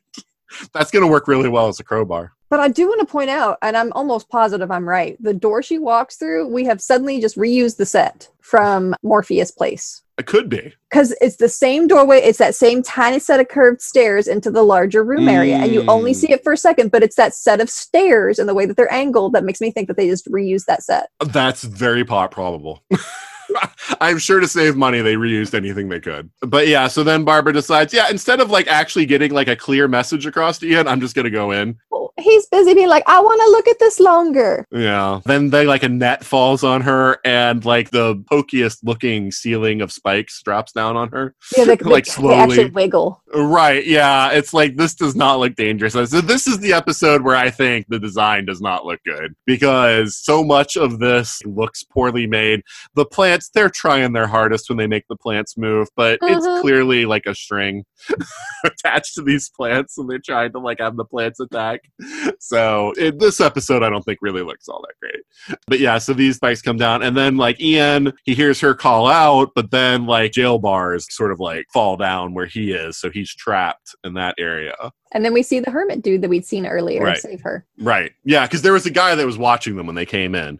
He's like asking Barbara, like, you know, as the ceiling is coming down on her, he's like asking her, like, who, you know, how, who are you? Why are you here? She's like, Arbitan sent us. He's like, how do you prove that? And so she gives him the dial, and he says, okay, I'll check this out because only Arbitan would know how to like make one of these and set it. hmm So he takes the the ceiling back up so that she won't die while he's checking. Ian by this point has found like a pickaxe and he uses it to like lever like the bars open so that he can get through. And he runs in and he hears the the guy like choking or something and he runs into the next room and like one of the vines is wrapped across the guy's neck and he's getting strangled. So Ian helps him out, he pulls the vine out, but the guy is not doing well and he like falls asleep. Yep. Um, and So quickly, hermit dude gone yeah.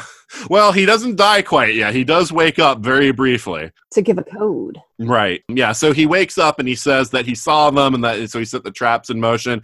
And he said, like, because only somebody warned by Arbitan would be able to avoid them. And it's like, wait a minute. Arbitan sent them. Why didn't he tell them, like, oh, by the way, when, if you get to the second place, there's these traps. Here's where they are. You know, like, avoid them. Like, Arbitan was just like, yeah, everybody dies anyway that I send on this quest. So I'm not even going to bother. Right.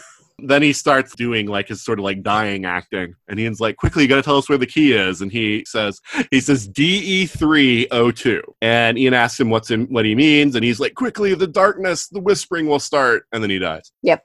so They look so- around and they see a safe. Right. So they're like, okay, maybe he's talking about the safe, and there are letters on the safe. So he's like, okay, maybe the numbers are like the number of turns. So they try DE three hundred two. I want to point out that Ian only turns that dial one way, and I want to know what safes Ian has ever opened in his life with a combination lock because you twist it both ways. Right. Well, I mean that I th- I thought that. I also thought, how do you know this planet isn't backwards too? Where instead of turning like you get what I'm saying, like cl- clockwise, counterclockwise. You Mhm. know, like normally you turn it one way, then the other way. But how do you know this planet is not turn it the other way? Then the fr- you know you get what I'm saying. Like he should have Oh, yeah. tried it a bunch more times in different ways to make sure that it wasn't that. Uh, but yeah, the safe's not opening, so like, okay, this isn't you know this probably isn't it. And so they're just like searching through the room. They find a book where they find out he's this guy was a biologist. He was using a growth accelerator to increase the tempo of destruction in nature. Why you want to increase the tempo of destruction in nature, I don't know, but apparently that's what he was working on.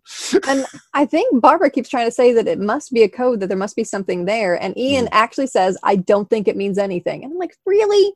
Are you going to dismiss her again? Yeah. Well, the guy said it for a reason, guys. But yeah, then they start hearing that screeching sound again, and the plants are trying to like break and like you can see like the windows have been like nailed shut with shut, you know, like he's nailed boards over the window, but like the vines start like breaking through the boards, and they're seeing like basically the jungle is overgrowing this place Boy, they got fast. there just in time for that key. If now is when the Right. jungle wants to take over. Right. Yeah. Yeah. If they had just arrived a day later, like they wouldn't have been able to find the key because, you know, it would have all been overgrown. But yeah, so they, um, as part of this, as part of fighting off the plants and everything, they knock over a jar that has, I don't know, sodium something on it. And they're, they see that chemical formula and they're like, oh, it's a chemical formula. So they look for a jar that's labeled DE302.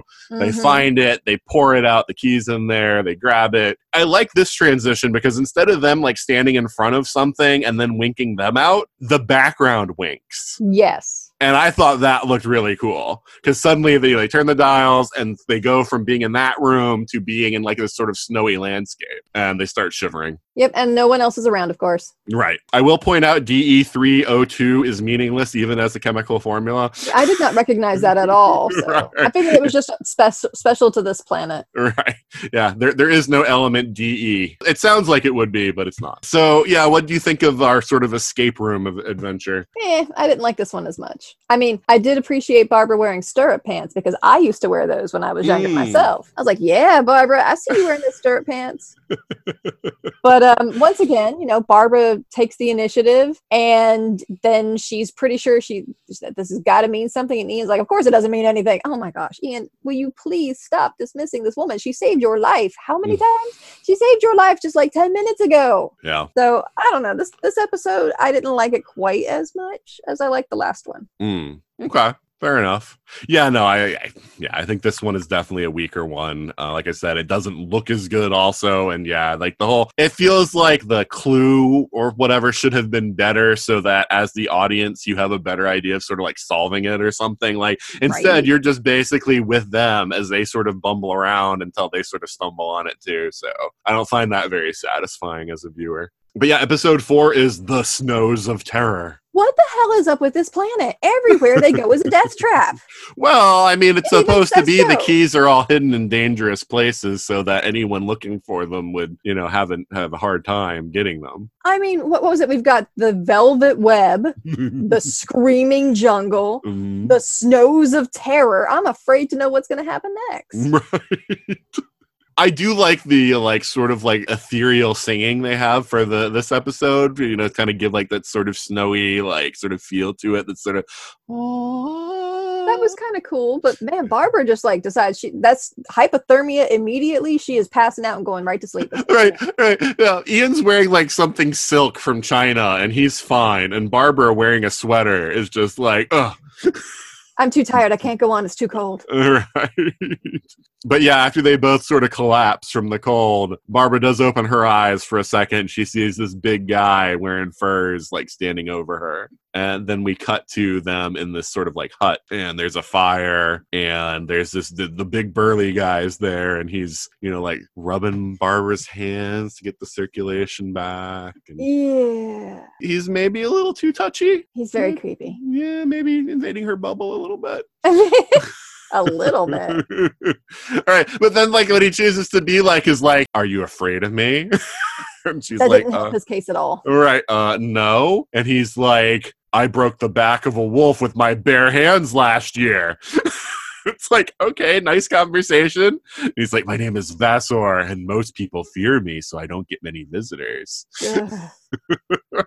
But then he's like, sort of acts kind of nice, and he's like, "You got to do the same thing for your friend because Ian's in there too. You got to get the circulation back." So he goes off. Barbara wakes Ian up, and she does the thing. She's rubbing his hands. He tells them that you know he he would only have been able to save one of them if he didn't have somebody with him. And basically, from what he's describing, they realize that it was Altos that helped him. And he was like, "Yeah, that guy." He was saying there were two other people. He was going to go out and look for him. And Ian's like, "Oh, then I need to go too because yeah, we need to find Susan and Sabetha." But uh, he's like, "So can I borrow some of your furs?" And the guy's like, "No, this is my livelihood." So Mhm. Ian decides to trade him his travel dial Oh my gosh, Ian. for some fur. So the guy gives him some fur, some uh, a lantern, and he gives him a pack. I, he never says what the pack is. I'm guessing it's supposed to be like, "Hey, here's some food for the trip" or whatever. But like Ian doesn't ask what's in the pack or anything. It's just like, "Here, have this," and Ian Yeah, just he takes just it. takes it. Yep. Oh, and he's like he talking about the others. He's like, wolves would have eaten them first. You are such a cheerful dude. Yep. and then once Ian leaves, what does he do? He throws his deadbolt. And then I, sw- I'm like, I can't figure out if he's planning to eat Barbara or breed with her. Right. yeah, he turns he's like, Well, we're alone. it's like, yeah. Cannot Yeah. believe Ian left her alone with him. Yeah, because the thing he says is we must fatten you up. Yeah, Which Mm-mm. sounds cannibally, but I don't know. That's not the vibe I'm getting from it. It could be both. I don't know. Maybe he's planning to breed with her and then eat her.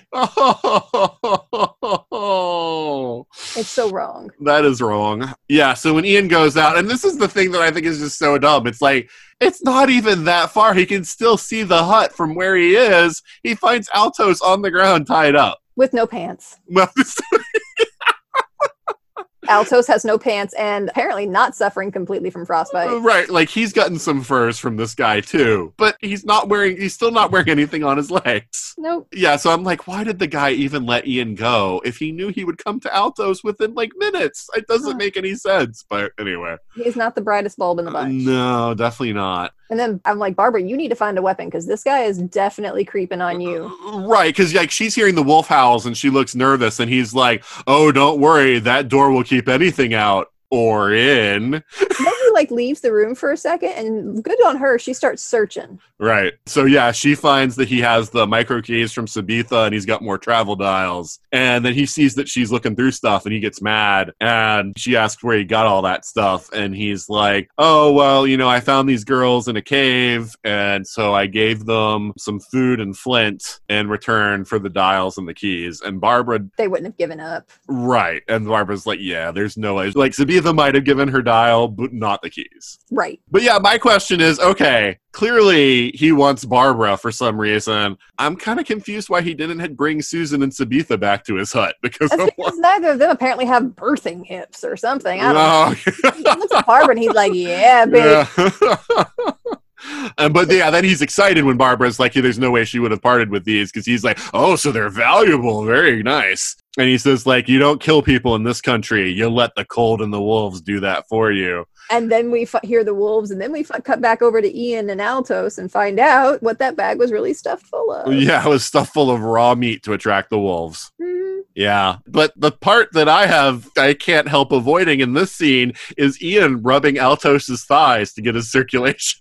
Oh my god, yeah. That there's so much that could be read into that, and I know that's not what they were intending, but so he had been wearing pants. Right. it's on the- Well, my thing is, if you're still out in the sub-zero temperatures, don't does it really help? Yeah, does it really the- help to massage the legs? Like you, you learn that if somebody is in is has frostbite or something, and you get them into a warm place, you don't want to like re-warm the limb right then if there is a chance of it freezing again, because that's when Mm. necrosis sets in. Oh, okay. And I'm like, why are you doing that, Ian? You aren't positive it's not going to freeze again before you can get help. Yeah. Yeah. Things I learned in my Red Cross first aid training. Well, there you go.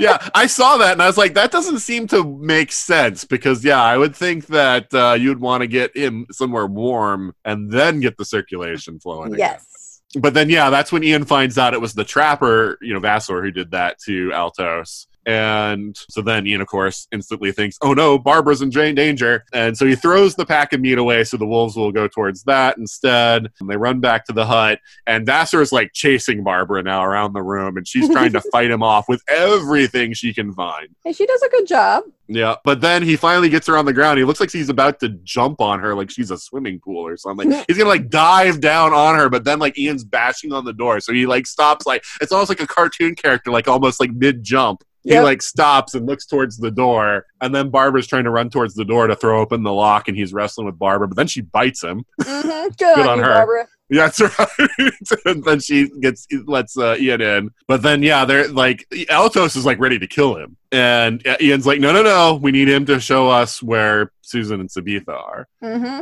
And then we cut over to them, and they're in a cave that is, that is clearly just made out of ice. Right, like like Oh, the, yeah, no, the totally. walls and everything are ice, and they have a fire on the floor. And I'm like, how did you make a fire on a floor of ice? Yeah, the things you don't think through. Right. But the fire died down now, and they don't have anything else to burn. And If they had managed to put something, I, I will give them this. If you could put a hide, like they they might have gotten some hides from said trapper. oh, that's Put a hide underneath and build your fire on top of the hide. It would work. Okay, fair enough. Yep, yep, that does make sense. Yeah, so they're like, um, well, we're gonna die here if we don't find something. So they decide to wander around the caves to see if they can find, uh, you know, something. Uh huh. Yeah. Of course, everything seems fairly brightly lit despite them being in a cave, and I did kind of wonder about that. But oh, it's well, the ice. It's everything reflect the light that they have reflecting off the ice from the fire. Yeah, what light do they have though? they have a fire. Well, I, but the Sorta. fire died. Yeah, well, maybe it's just a light from their hearts. Oh.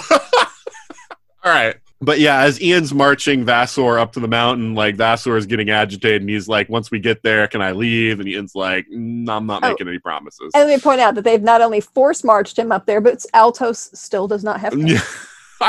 it's like, man, you've already been dying of hypothermia. You're not gonna get some fur pants, really? Not even just a pair of cloth ones at this point. Nope, Yeah. he's committed to it.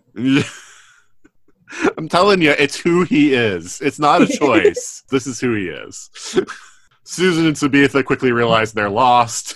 they're just wandering around. But then Ian and the rest of them like come up on like the dead fire where you know they had been. So they're like, okay, we're going the right way. We got to go further in.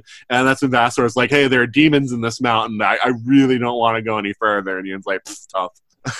they keep going. Yep. Yeah. And so then Susan and Sabetha find this uh, rickety rope bridge that spans a chasm that's maybe like three feet across. Oh yeah, no, I could jump that distance. I know. And I'm who like- can't jump that?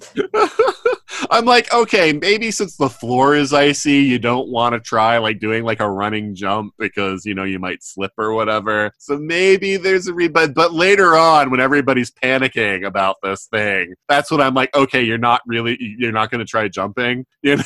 right.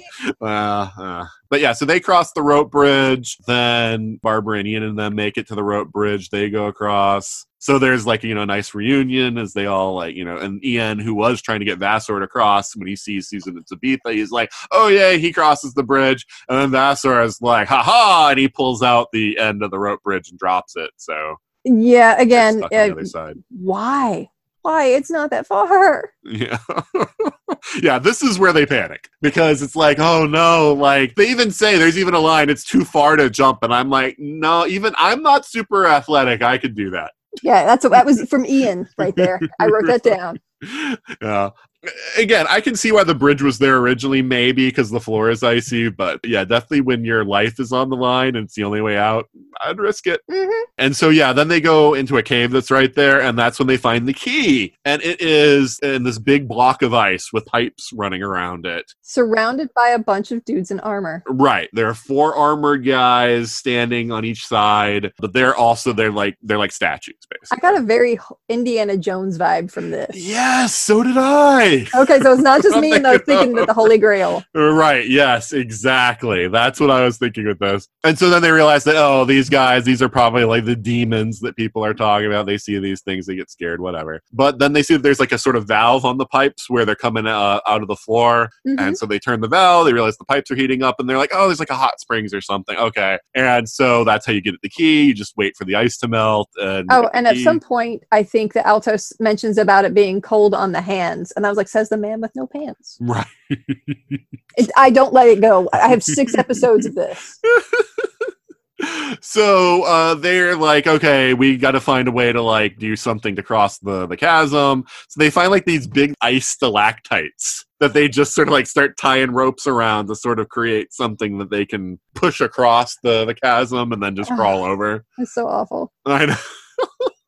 And then they check on the key, and like it, it melted really fast because that big chunk of ice. I mean, because that chunk of ice was like two foot cubed. I Yeah, mean, it these- was it was big. It was These warriors also look like they've Right. melted too. Right, yeah, they're like slumped over now. Um, you know, Sabetha goes to pick up the key, and Susan's like talking about the the ice, the the guard, and suddenly he opens his eyes and looks at her, and it's like, oh no, Wait, she touched it oh, that's right. I, I have in all caps. Why Right. did you have to touch it, Susan? Right. well, I have a problem with this whole setup because if these were supposed to be like the guardians of the key, shouldn't they like thaw out before the key does? I would have thought so. And then, like, I think it's Sabetha. It could be Susan tries to run away and trips over absolutely nothing on that floor. Right. So yeah, they try to get away. Ian's like, "I'll hold them back," and so he's just like grabbing like sticks off the ground and stuff, and trying to. And these guys each have like a different weapon. Like one's got a sword, one's got a mace. Like it's each like a different weapon, and they're four of them. They're attacking, and Ian's like trying to hold them back. Right. And so this is where it gets really weird because the rest of them get out of the cave,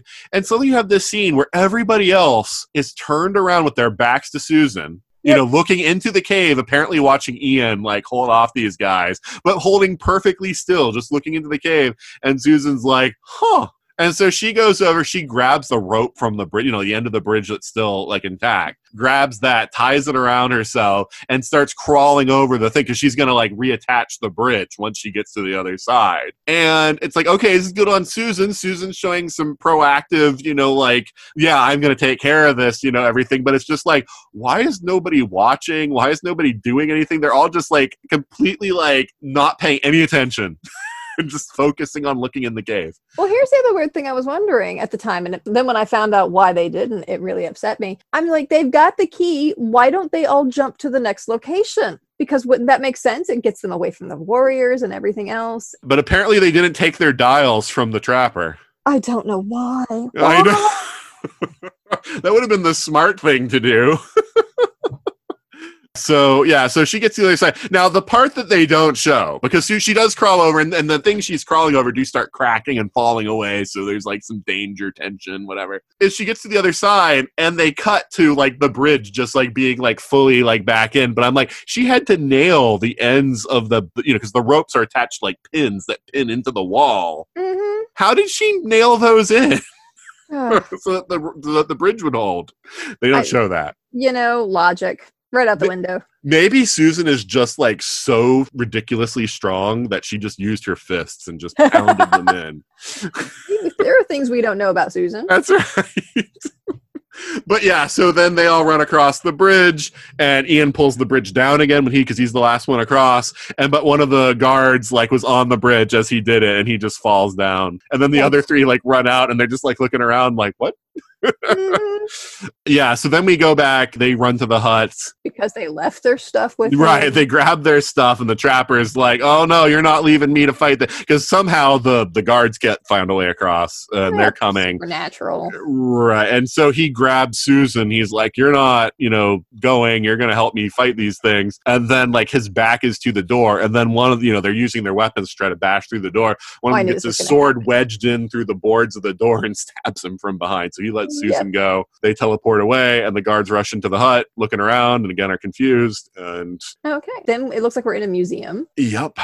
and there's a dude on the floor and ian looks down and he's like oh why is this dude here and then he looks up and he sees something in the case he starts to get up to go check out this case i'm surprised this blow was at least five inches from ian's head yeah, the director says like, "Oh, that looks so bad." yeah, Ian, it didn't come close to ian's head but ian sells it for all he's worth right.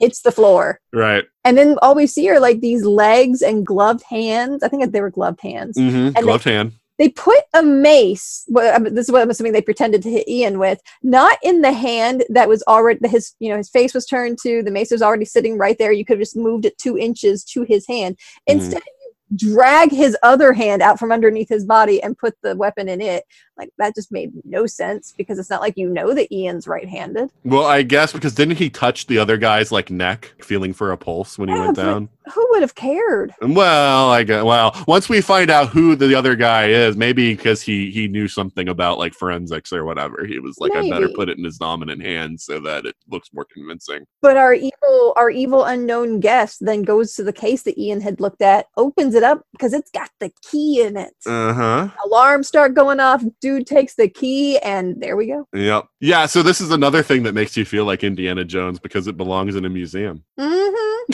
I love it. So fashion talk. What did you think about the guard costumes? They felt very uh, Nazi Germany to me.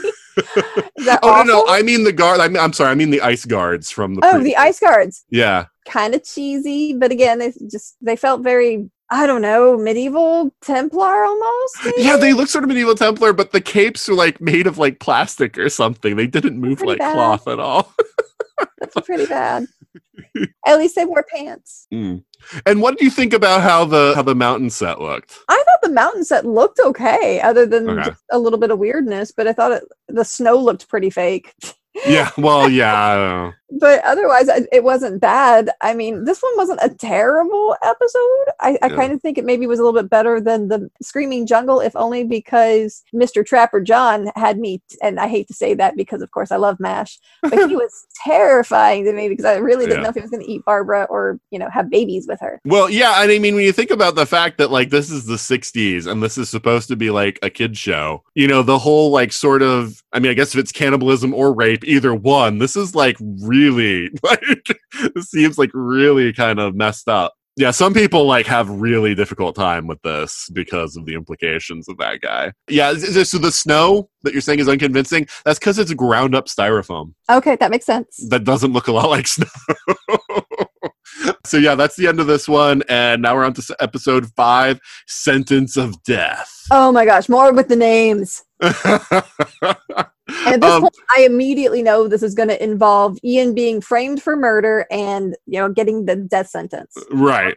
just from this title. you know, we talked about already how Terry Nation's probably influenced by Greek mythology. I think he's also like a guy who, as a kid, was watching a lot of like the movie serials because a lot of this seemed like your sentence of death, snows of terror. This is like the titles of like the individual segments of like one of those movie serials. Yeah. You know, in this week's exciting adventure of Doctor Who, you know, our intrepid adventurers go I mean, to the city again- Millennius. The crazy ass cities they've got on this planet. Yeah. So different, so weird. It's like we are on completely different planets. Yeah. But when you think about if you teleported from here to Papua New Guinea or somewhere like that, where I'm pretty sure the jungle's not gonna eat me. well, okay. Something might eat you though. yes, and in which case Mr. Trapper might be right, but I'm also not going to be, you know, attacked by obviously very mysterious and supernatural guards that were inert and now awake. I just assumed they were like cryogenically frozen and just Terry Nation didn't understand how cryogenics works. It's like these are like the four guards for this key, so we'll just like preserve them here until it warms up, and then they'll Oh thaw out and they'll be fine. Yeah. So Ian, he's you know he wakes up, his his head hurts. There's a guy in the room. He's asking him questions. Long story short, I mean, there's a whole back and forth. Like it's clear this guy suspects Ian of doing the killing.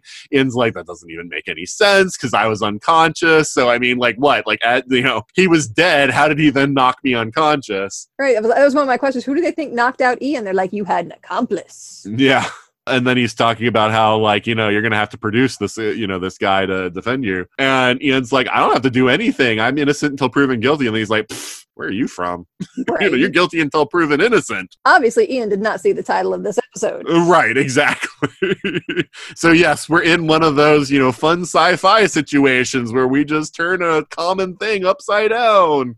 There was a next generation episode like this, too. Oh yeah. So yeah, uh, yeah, because they find out a few more detail. Like you know, the guard uh, should only have let somebody in if they had had like some sort of that they had been searched with a certain way, and Ian hadn't been searched. And Ian's like, no, the door was already open. Like I didn't do anything. And he's like, yeah, it doesn't sound right. And so some of that. So here's my other question: Why didn't everyone else teleport? Like Barbara and Ian and Sabetha and Altos and Sue, they all teleported at the same time. Why did Ian arrive like right outside this area of the museum? And apparently, they never show where everyone else arrived, but it must have been somewhere different. Plot device. Right. And we never get that explanation for where they arrived. But they're visiting Ian late, later, and Ian's basically like, you know, I, I don't know what I'm going to do, you know. And But then the doctor just like strides in. But has he been here this entire time? Yeah, he's been in the city the whole time. So ridiculous. So And oh, but there's the best part. Here's the like the doctor suddenly, when he finds out that he's gonna be like Ian's lawyer, just decides I have found my calling in life. Mm-hmm. Mhm. And like he is enjoying this so much, he is like, "Oh yeah, I have seen all like the court drama shows, and I'm totally gonna milk this." it's like even when he ends, like, "I need to find someone to defend me," and the doctor's like, "I am that man." oh, so we go to the courtroom. What do you think about the judges? the judges' hats. Oh my god. Oh my god. I can't, I can't even. I can't. Just I couldn't stop staring. But That's all I focused on. Didn't matter what they were saying. It was just those hats, man. These hats, I've been told that they look like uh, Eastern or Eastern Orthodox, whatever high up in the Eastern Orthodox churches, like what their hats are. I don't know, but it just they're they're epic. They are. Oh my Those are epic hats. Oh. oh, and let me point out, Alto still has no pants. Yes. You're in court, man. Have some self respect. I mean, there is enough fabric in those hats that he could have had like three pairs of pants. That's, that's true. That's true. So, you know, they're like, okay, Ian, you're guilty of murder. You have got to prove that you didn't do it. But then the doctor says, look, we're from out of town. we don't know anything about this place. Could you please just give me some time to examine witnesses, read statements, prepare the case? And they're like, you know what? Since there's like some real extenuating circumstances here, we're going to allow you two days to like just review the case and do all Yeah, because they basically pronounced him guilty within 10 seconds. Right. They're like, execution will be in three days. It's It's like oh, watching that episode. It was called Justice from Next Generation, where Yeah. Wesley fell into the garden. Yeah. oh, that wasn't even the one I was thinking of. I was thinking of the one where Riker's accused of murdering that scientist. Oh no, I was totally thinking about Justice with the Edo who Uh, no, I know, I know what you're no thinking of now. Yeah, Also, no yeah, pants. Yeah. yeah, I know. Because that was also a world where they were like, "No, you're guilty until proven innocent," and so Mhm. that's that's why I always think of that one with Riker. I try to block out the Wesley centric episodes as much as I Because it can.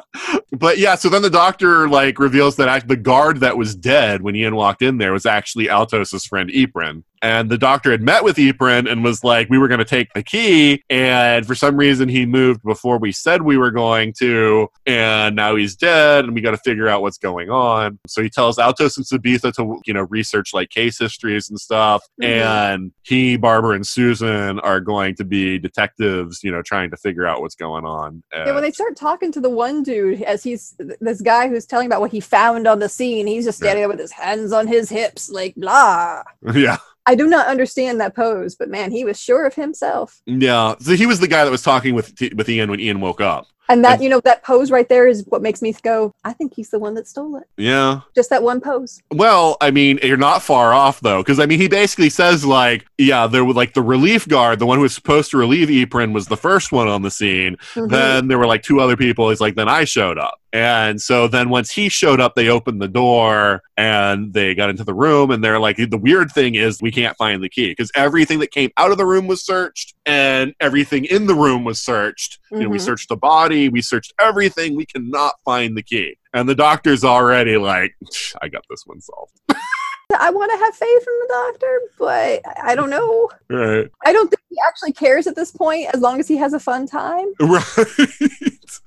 so yeah, he tells the the guy, one guy, the original detective who worked the case, to get out of the room so that they could talk. And so he sort of goes through the motions of, you know, hey, you're Ian, you know, like what would you do? And so it's like he basically like the murderer must have already been in the room when Ian arrived. And so then Ian comes, he knocks Ian out, he pins the blame for the murder on him, and then he's like, so what do you do? You the alarm's already sounded, you can't get away because people are already rushing forward. And then it's like, you pretend to be the first one there. So then it's like, it must be the relief guard. And that makes sense because that's why Eprin let the guy in Right? because he was expecting him. So they sort of figure out the who. And the doctor's like, oh, yeah, I know where the key is, but I'm not telling because if I say, then Tarron, who's the, the detective who worked the case, is like, Tarron will be then like, I've closed up this case because I found, you know, the thing. And there's no proof yet that Ian didn't put it there. So the doctor's like, we got to investigate some more. I don't get it. If the doctor knows where it's at, why doesn't he just get the key and then they all jump? Because I think they took Ian's dial away when they Oh, like let's just do him. Ian style too. So they go to talk to the relief guard who's named Aiden, but his wife is the one that answers the door. I don't know. Did you get sinister housewife vibes from her right off the bat, or did it wait a little while? It waited a well, I got something weird from her, and I wasn't sure if it was Sinister Housewife or not. Yeah, she's either a bad actress or she's a sinister housewife. I mean, it could have been either. right? Yeah, this is Doctor Who, so it could go either way.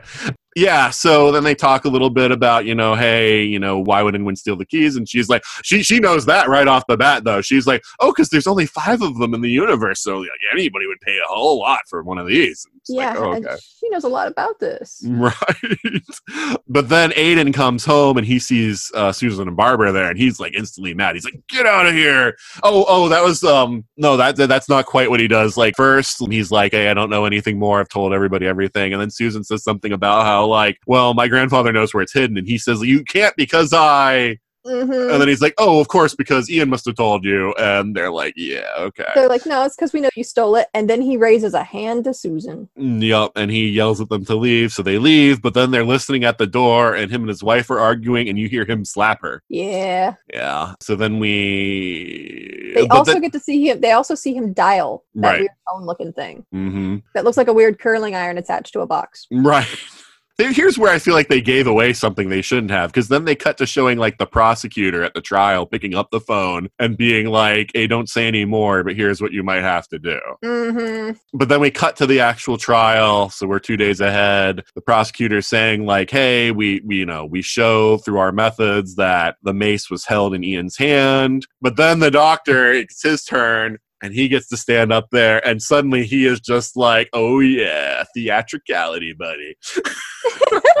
is like, the murderer is in this room, but it is not Ian. And so then he calls Sabetha to testify, and she's like, I have the key. And so she just pulls one of the keys that she has. But of course, Mhm. everybody there thinks it's the key that they're looking for. And the doctor says, Who gave it to you? And she points at Aiden. And Aiden's like, She couldn't have found it. And then he tries to run away, but everybody's grabbing at him. He's like, All right, I'll tell you, I'm not in this alone. They made me do it. And, then, like, there's this flash, and he's dead. I don't know if the flash was confusing to you. I know, like, the commentary, like, the people watching it, you know, like, it was like William Russell who played Ian and Carole Ann Ford who played Susan and the director. They were all like, what was that? What killed him? I mean, to me, it just kind of reminded me of the Daleks, the way that you know you sometimes get a flash on screen when that happens. So it didn't worry me. I think that's what it's supposed to be. I think it's supposed to be like a ray gun or something. But yeah, it, it is weird that they don't give any context for it. It's just the screen flashes and he's dead. Yep. And then like his wife, it's hilarious. You can like almost do a 10 count. And then she's like, oh, you know, it's like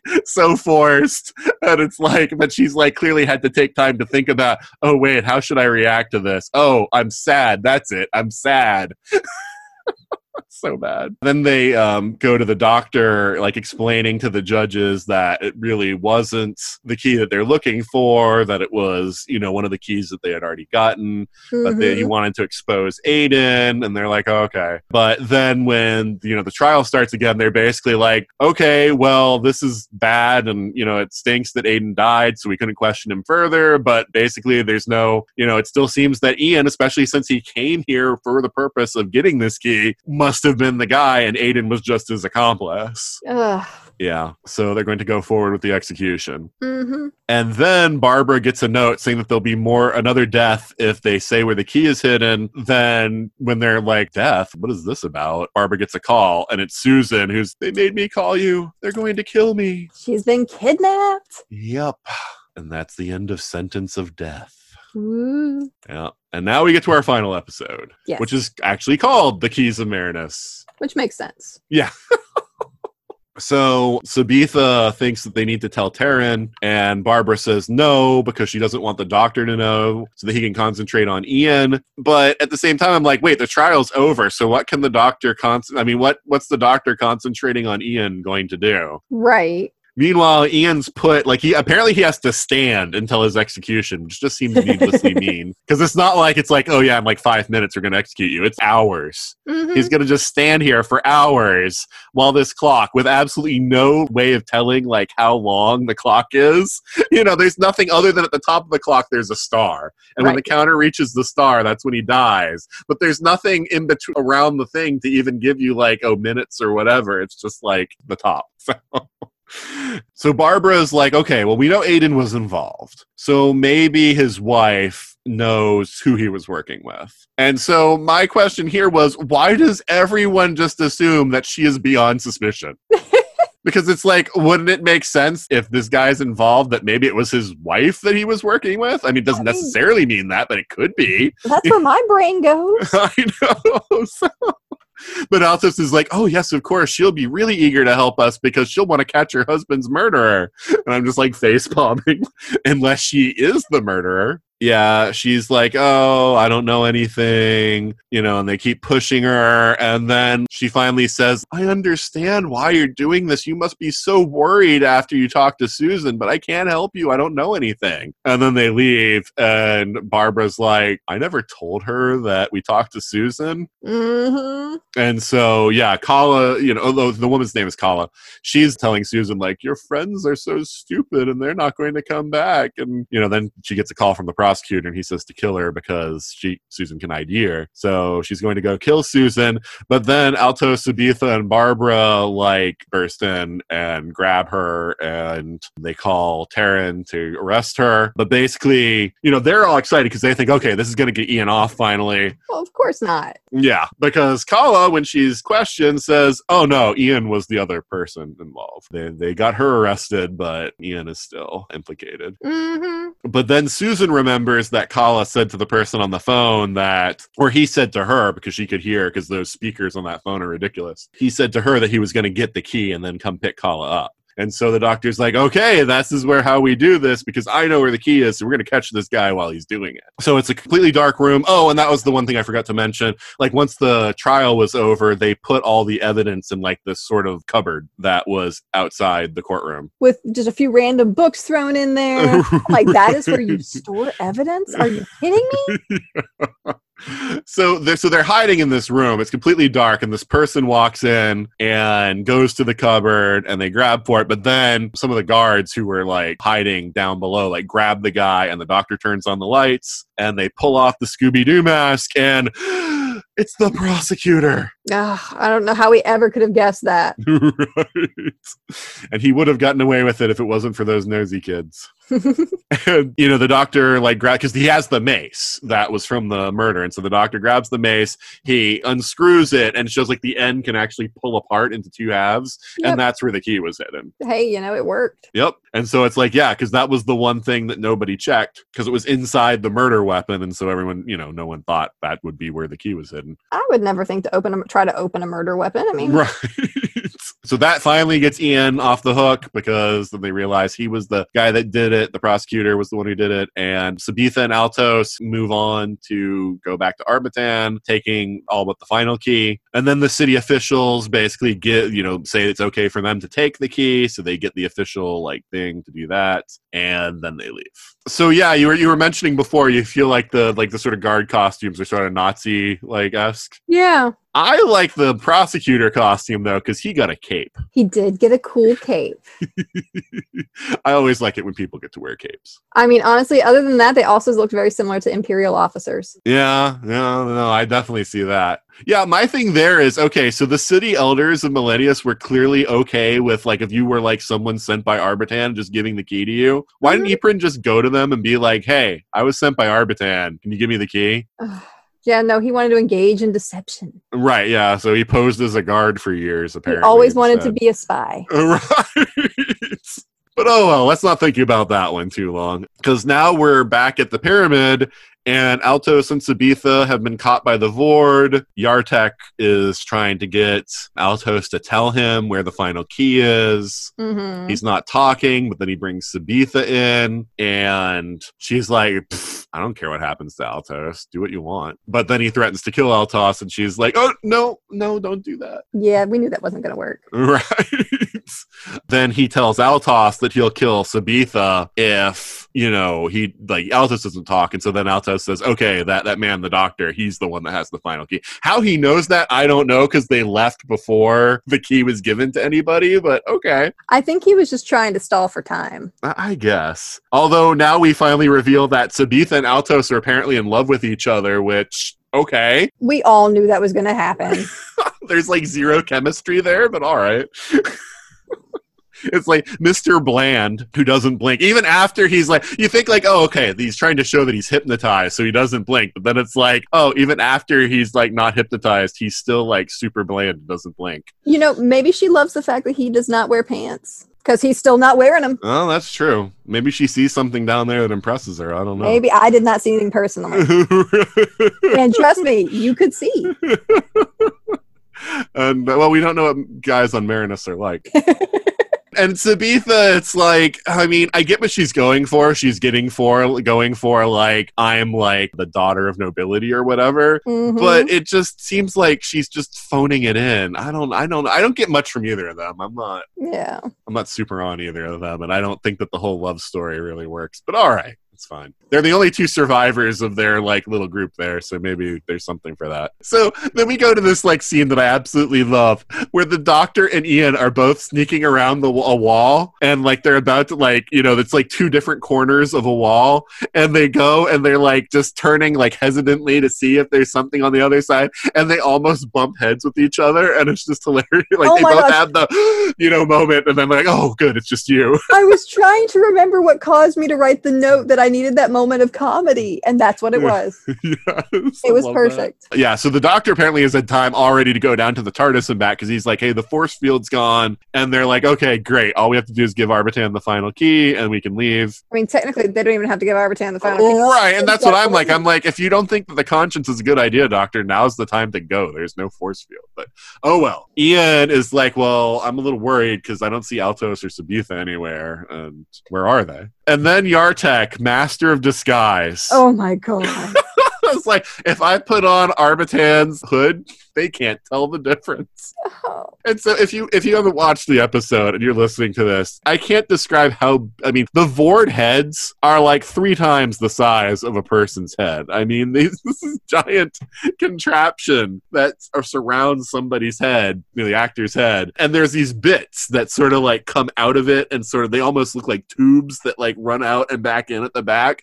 And so with the hood up, it looks like this giant giant head. Think of the Teletubbies heads, only instead of coming out of the top of their heads, it's coming out of their forehead at an angle. Yeah, yeah, that's a good description. Uh, he's sitting there and waiting for you know the TARDIS crew to come because he's going to pretend to be Arbitan, and he has Sabetha and Altos put in a cell, and he tells the other Vord to keep out of sight. This is the worst deception ever.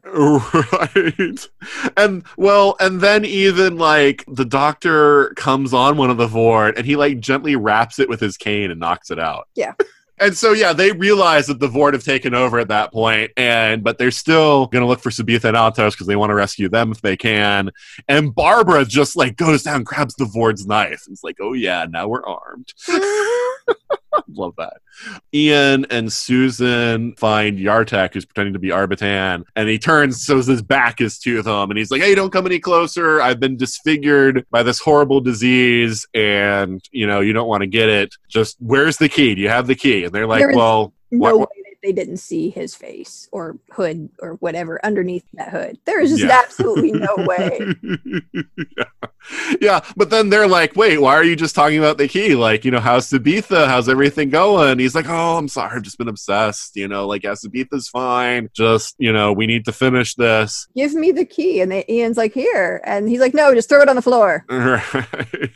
Oh, well, first he mentioned something like, I forget how they got on the subject of Altos, but he basically says, like, I don't know, somehow Altos comes up and he's like, Well, what do you think of this man that's like with my daughter now? And Ian's like, Well, what do you think about him? And Because he's like- obviously, you know, Arbitan had known him. Eh, right, exactly. And basically, Yartek it gives the impression that he thinks that Altos was just somebody that they met and then took with them, which I don't know why he makes that assumption, but whatever.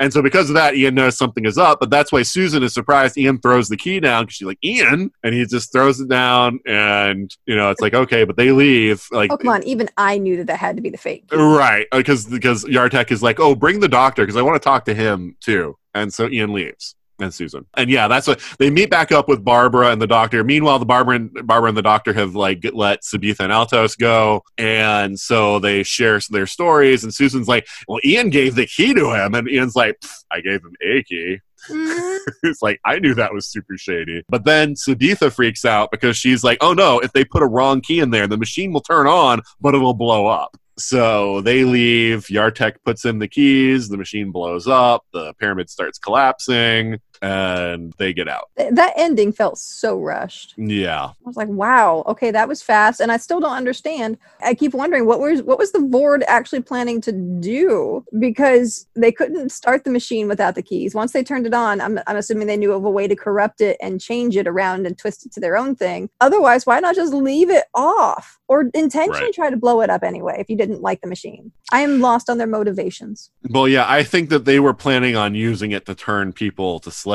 basically, like Oh. the brains were doing in that one city. Let's say, but and they just go talk to the brains because the rest of the robots doing a great job of killing the inhabitants. Yeah. Yeah. Yeah. You're right. They're never given a very good motivation. Oh, but we have to keep going to the very end because I have a note for the last moment of this episode. Okay.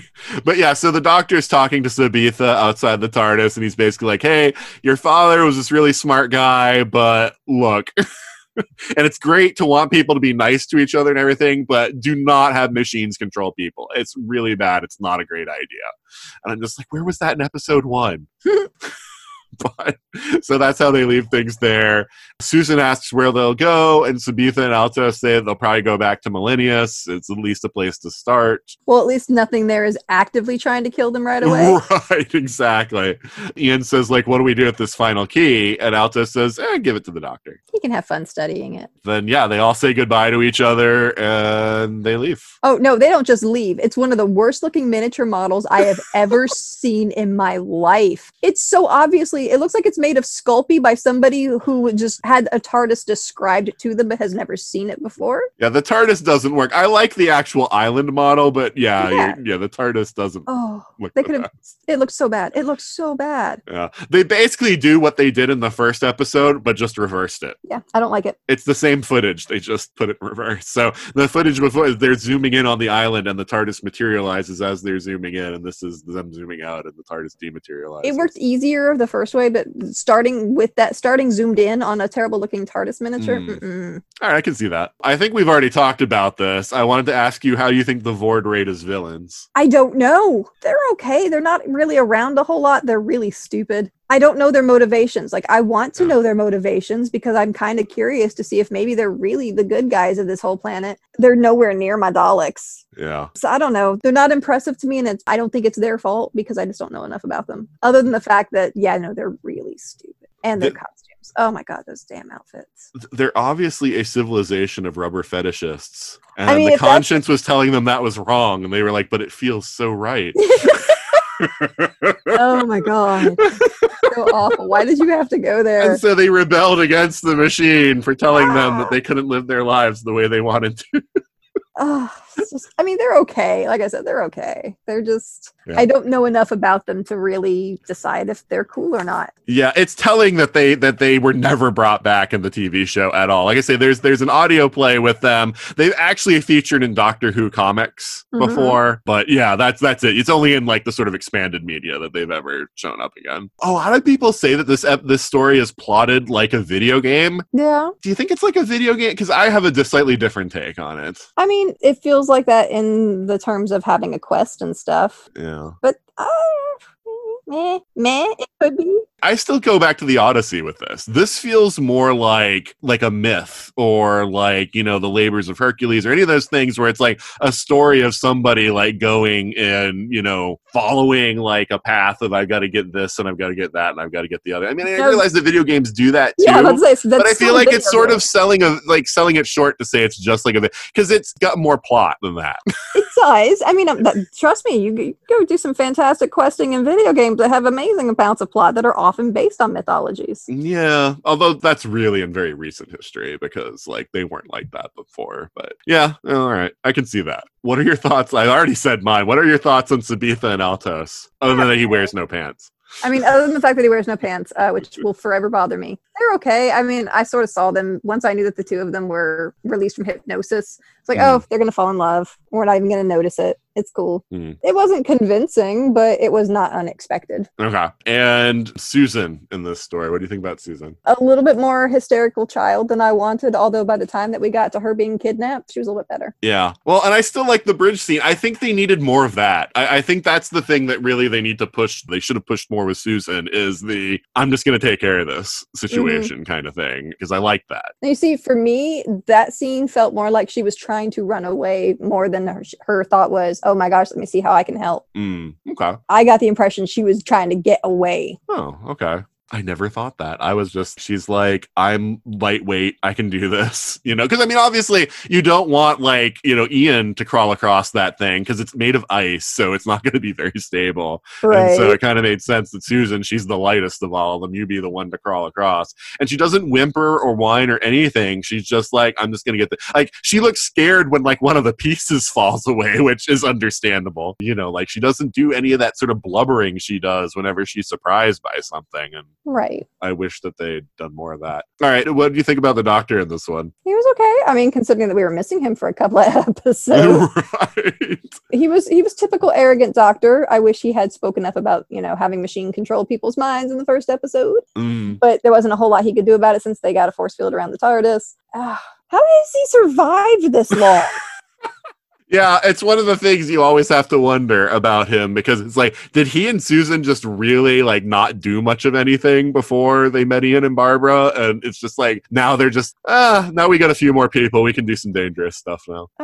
I think in the last two episodes, he just becomes like he really comes alive and becomes amazing. Because all that courtroom stuff and just the fact that he loves being the center of attention mhm. all of that i just eat that up. And like playing the detective and doing the whole thing of you know like oh susan pretend to be the body and barbara you're ian and you know like walking them through the whole thing and everything. I just i love all of that. It was pretty fun. yeah. And of course we have ian and barbara I still say that Barbara is my favorite. She's Yeah. not only saved their butts a couple times, but she's just awesome. Obviously, everybody likes her. Look at Trapper. yeah He was all about some Barbara. He wanted to sink some teeth into that more than one way, apparently. I love her. I think Ian had some issues. Once again, very dismissive of Barbara in certain cases. I feel like Ian's going to get them into more trouble than not than anybody else, if only because he doesn't pay attention to Barbara. well I, I think this one i like this one because everybody gets their chance to shine They do. Barbara saves them in Morphoton. Ian's the one that saves them in the, you know, in the Snow Mountain place. You know, the doctor's the one that comes in in Millennius and is helping to solve the problem. Like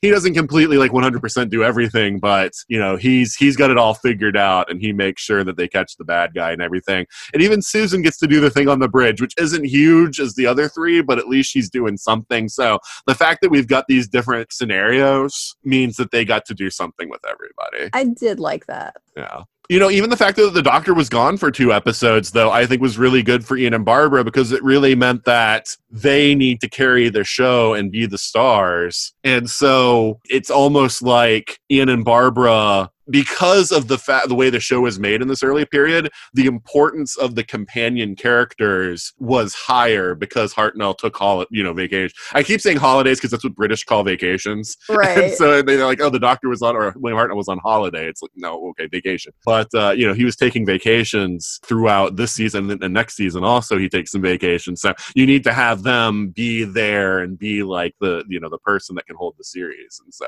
I think that that was important. And that's why the companion characters now are so strong is because I think it was sort of baked into the show from the beginning is like these characters need to be more important. They can't just be a sidekick. They've got to be a little more than that to have their own sort of stuff. Even though the doctor actor doesn't go on vacations anymore, Mhm. you know, No, they, they need to do that. Yeah. So yeah, final thoughts.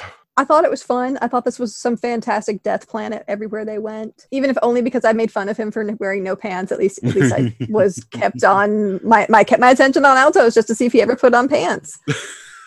but I thought it was fun. It gave me it gave them more chances to do stuff. And while it felt rushed in some places, at least I didn't feel like it was slow. Yeah. But I, I enjoyed this little arc. I thought it was interesting. I just want wish I knew more. Yeah. This one, uh, well, getting back to Altos, he's like a train wreck that you just can't look away from. It's so true. Oh, that poor boy. You want to look away, but just the lack of pants keeps drawing you back.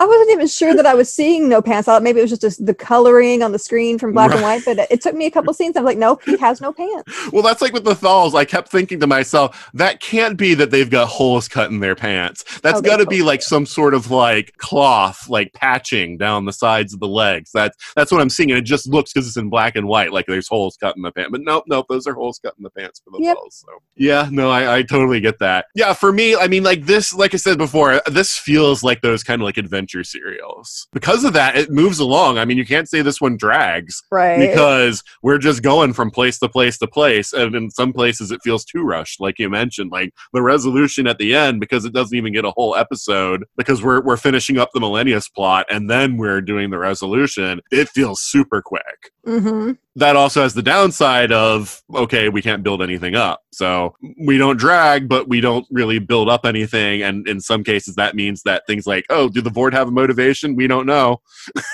you know so that's kind of a problem i really think that the vord design probably needed a little more work because i feel like they're silly i mean Yeah. the wetsuit aspect makes sense when they're moving through the acid sea. You can say like, "Oh, that this is like some protective gear, whatever." but why when didn't they like unzip part of it? Like I would have liked to Well- have seen a face. At least the flippers needed to go once they're on land because one of them even. Tri- I don't know if you noticed it in the last episode. One of them trips yes, I did see and that. he's like sort of like stumbling, like he catches himself. He doesn't fall flat on his face, but he's like tripping as he's walking around. He's like, "You're not supposed to wear flippers on the ground." You know? like I said, I just wanted background. Maybe if I had Yeah. more background, I, I would have enjoyed them more, and Yeah. maybe I wouldn't have been so against Arbitan if I'd known more. But the way that it was presented to me, I think both sides were bad. No, no, I'll agree with that. And yeah, and so so yeah, we got these plot holes. We got the Vord, who are supposed to be our central villain, who don't like me. I mean, honestly, the brains were the scariest thing on oh this. gosh, yeah, no, they were awful. Like, if we found out there was a whole race of brains and that these were just some of them, and that there are mm-hmm. more of them out there, that would be the villain to use in later Doctor Who stories. They missed out on that one. Yeah, but to me, like this one deserves credit for just the sheer audacity. I'll, I'll give it that. Yeah, because they went for it. They were just like, we have no budget, and then we just got to do like these one a week, and we're gonna have to create a whole like what we would normally do for a whole serial. We're just gonna do every week for six weeks. I mean, that's pretty cool. I mean, that's pretty amazing. I mean, they crank out new costumes, new sets every week for six weeks. hmm So that's pretty amazing. And so, yeah, maybe that means they didn't have a pants budget for one guy, but you know. At least they went for it. And I really think they deserve credit for like actually creating a world that feels like a world where there's like different countries and stuff and like it's Oh, yeah. different. It's not like every city is the same as this one city. So, what's your final rating? I'm gonna go with a seven and a half. Okay, I gave it a 7. Yeah, because it just it really was much more fun, and I did feel a bit more invested in this one. Yeah. Brains with eye stalks that easily just pushes it over the top, that really is the highlight to this one is the brains. and then Barbara smashing that crap out of them. Yes.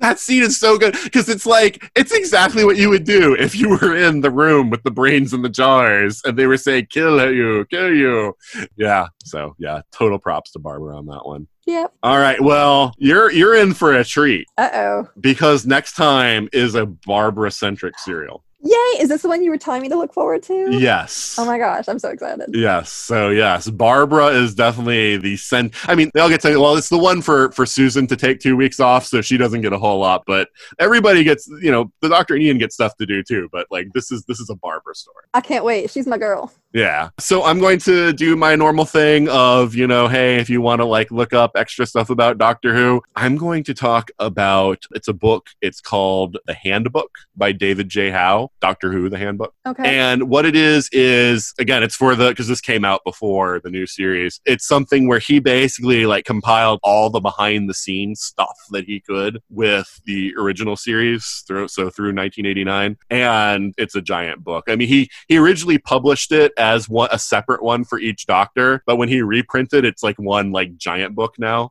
Mhm. so yeah it's it's a good book for like looking up stuff like the details like some of the stuff that i know about like how they made the show and you know different decisions that were made and why they were made and different producers and all that sort of stuff. So but that's the sort of thing that interests you. It's called the handbook and you can still get it at it's telos t-e-l-o-s that's the name of a planet in doctor who publishing. Telos publishing they have a website so yeah you can find it there if you can't find it like at amazon or anywhere like that, that. anyway yeah like i was mentioning next time is going to be the aztecs Ooh. yeah four episodes Okay. a four-parter by john lucarotti who wrote marco polo Okay. yeah do you have anything to plug juliet Since uh, I'm still, you know, working from home and trying to do physical distancing from folks, Mhm. I've been rereading a bunch of books, and I just got to plug a trilogy. It's one of my favorites. If you're into science fiction at all, I highly recommend by Dennis E. Taylor the Bobiverse trilogy. And the first book, I, I only read it because the title was so weird. It's called We Are Legion. We Are Bob. and oh my gosh, is it like every, it's like it's got so many geeky references in it, but it has a ton of science in it too. And it's enjoyable. You blow right through them. Highly recommend this trilogy if you're looking for some new reading material. No. Okay, When you said Baba, I was thinking like I was thinking like anime Japanese. Oh, no, no, sorry. Baba verse as in B O B I. okay. Yeah. Yeah, no, I got that when you said our name, or and they were like we are Bob and we are Legion or whatever. I was like, oh yeah, yeah, okay, Bob as in the name Bob. All right. Yep, but it's called We Are. The first one is called We Are Legion, and then We Are Bob is in parentheses. okay. It's so good. All right, that sounds wacky just on the face of it. yeah, I mean, I don't have much to plug other than that. Uh, actually, it'll probably be over with by the time this is uh, this this comes out. But I am recording some panels for Virtual Dragon Con. Ooh, So yeah, check that out. Dragon Con has finally been canceled. I, I really wondered for a bit there if they were going to because they kept like insisting like, oh no no, we're gonna have Dragon Con. and all the rest of us are going. How can you pack eighty thousand people safely into those hotels? right.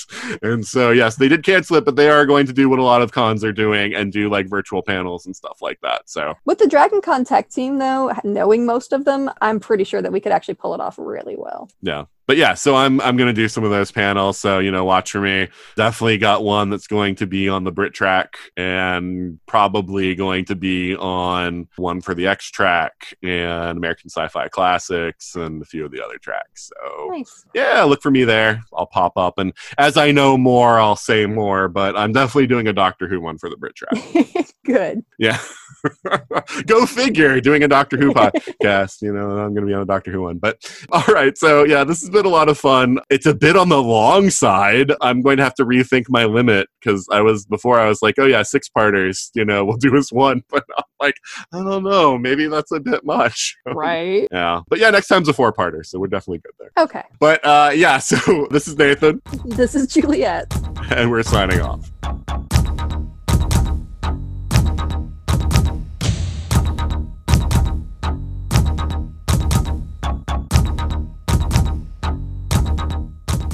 You've been listening to Time Streams, a subsidiary of the 42cast podcast. If you have any comments, questions, or suggestions, email us at everything at 42cast.com. Beginning music is Vortex, followed by Pulse Rock, both by Kevin MacLeod and licensed by a Creative Commons Attribution license. Ending music is Voltaic, also by Kevin MacLeod and licensed by a Creative Commons Attribution license.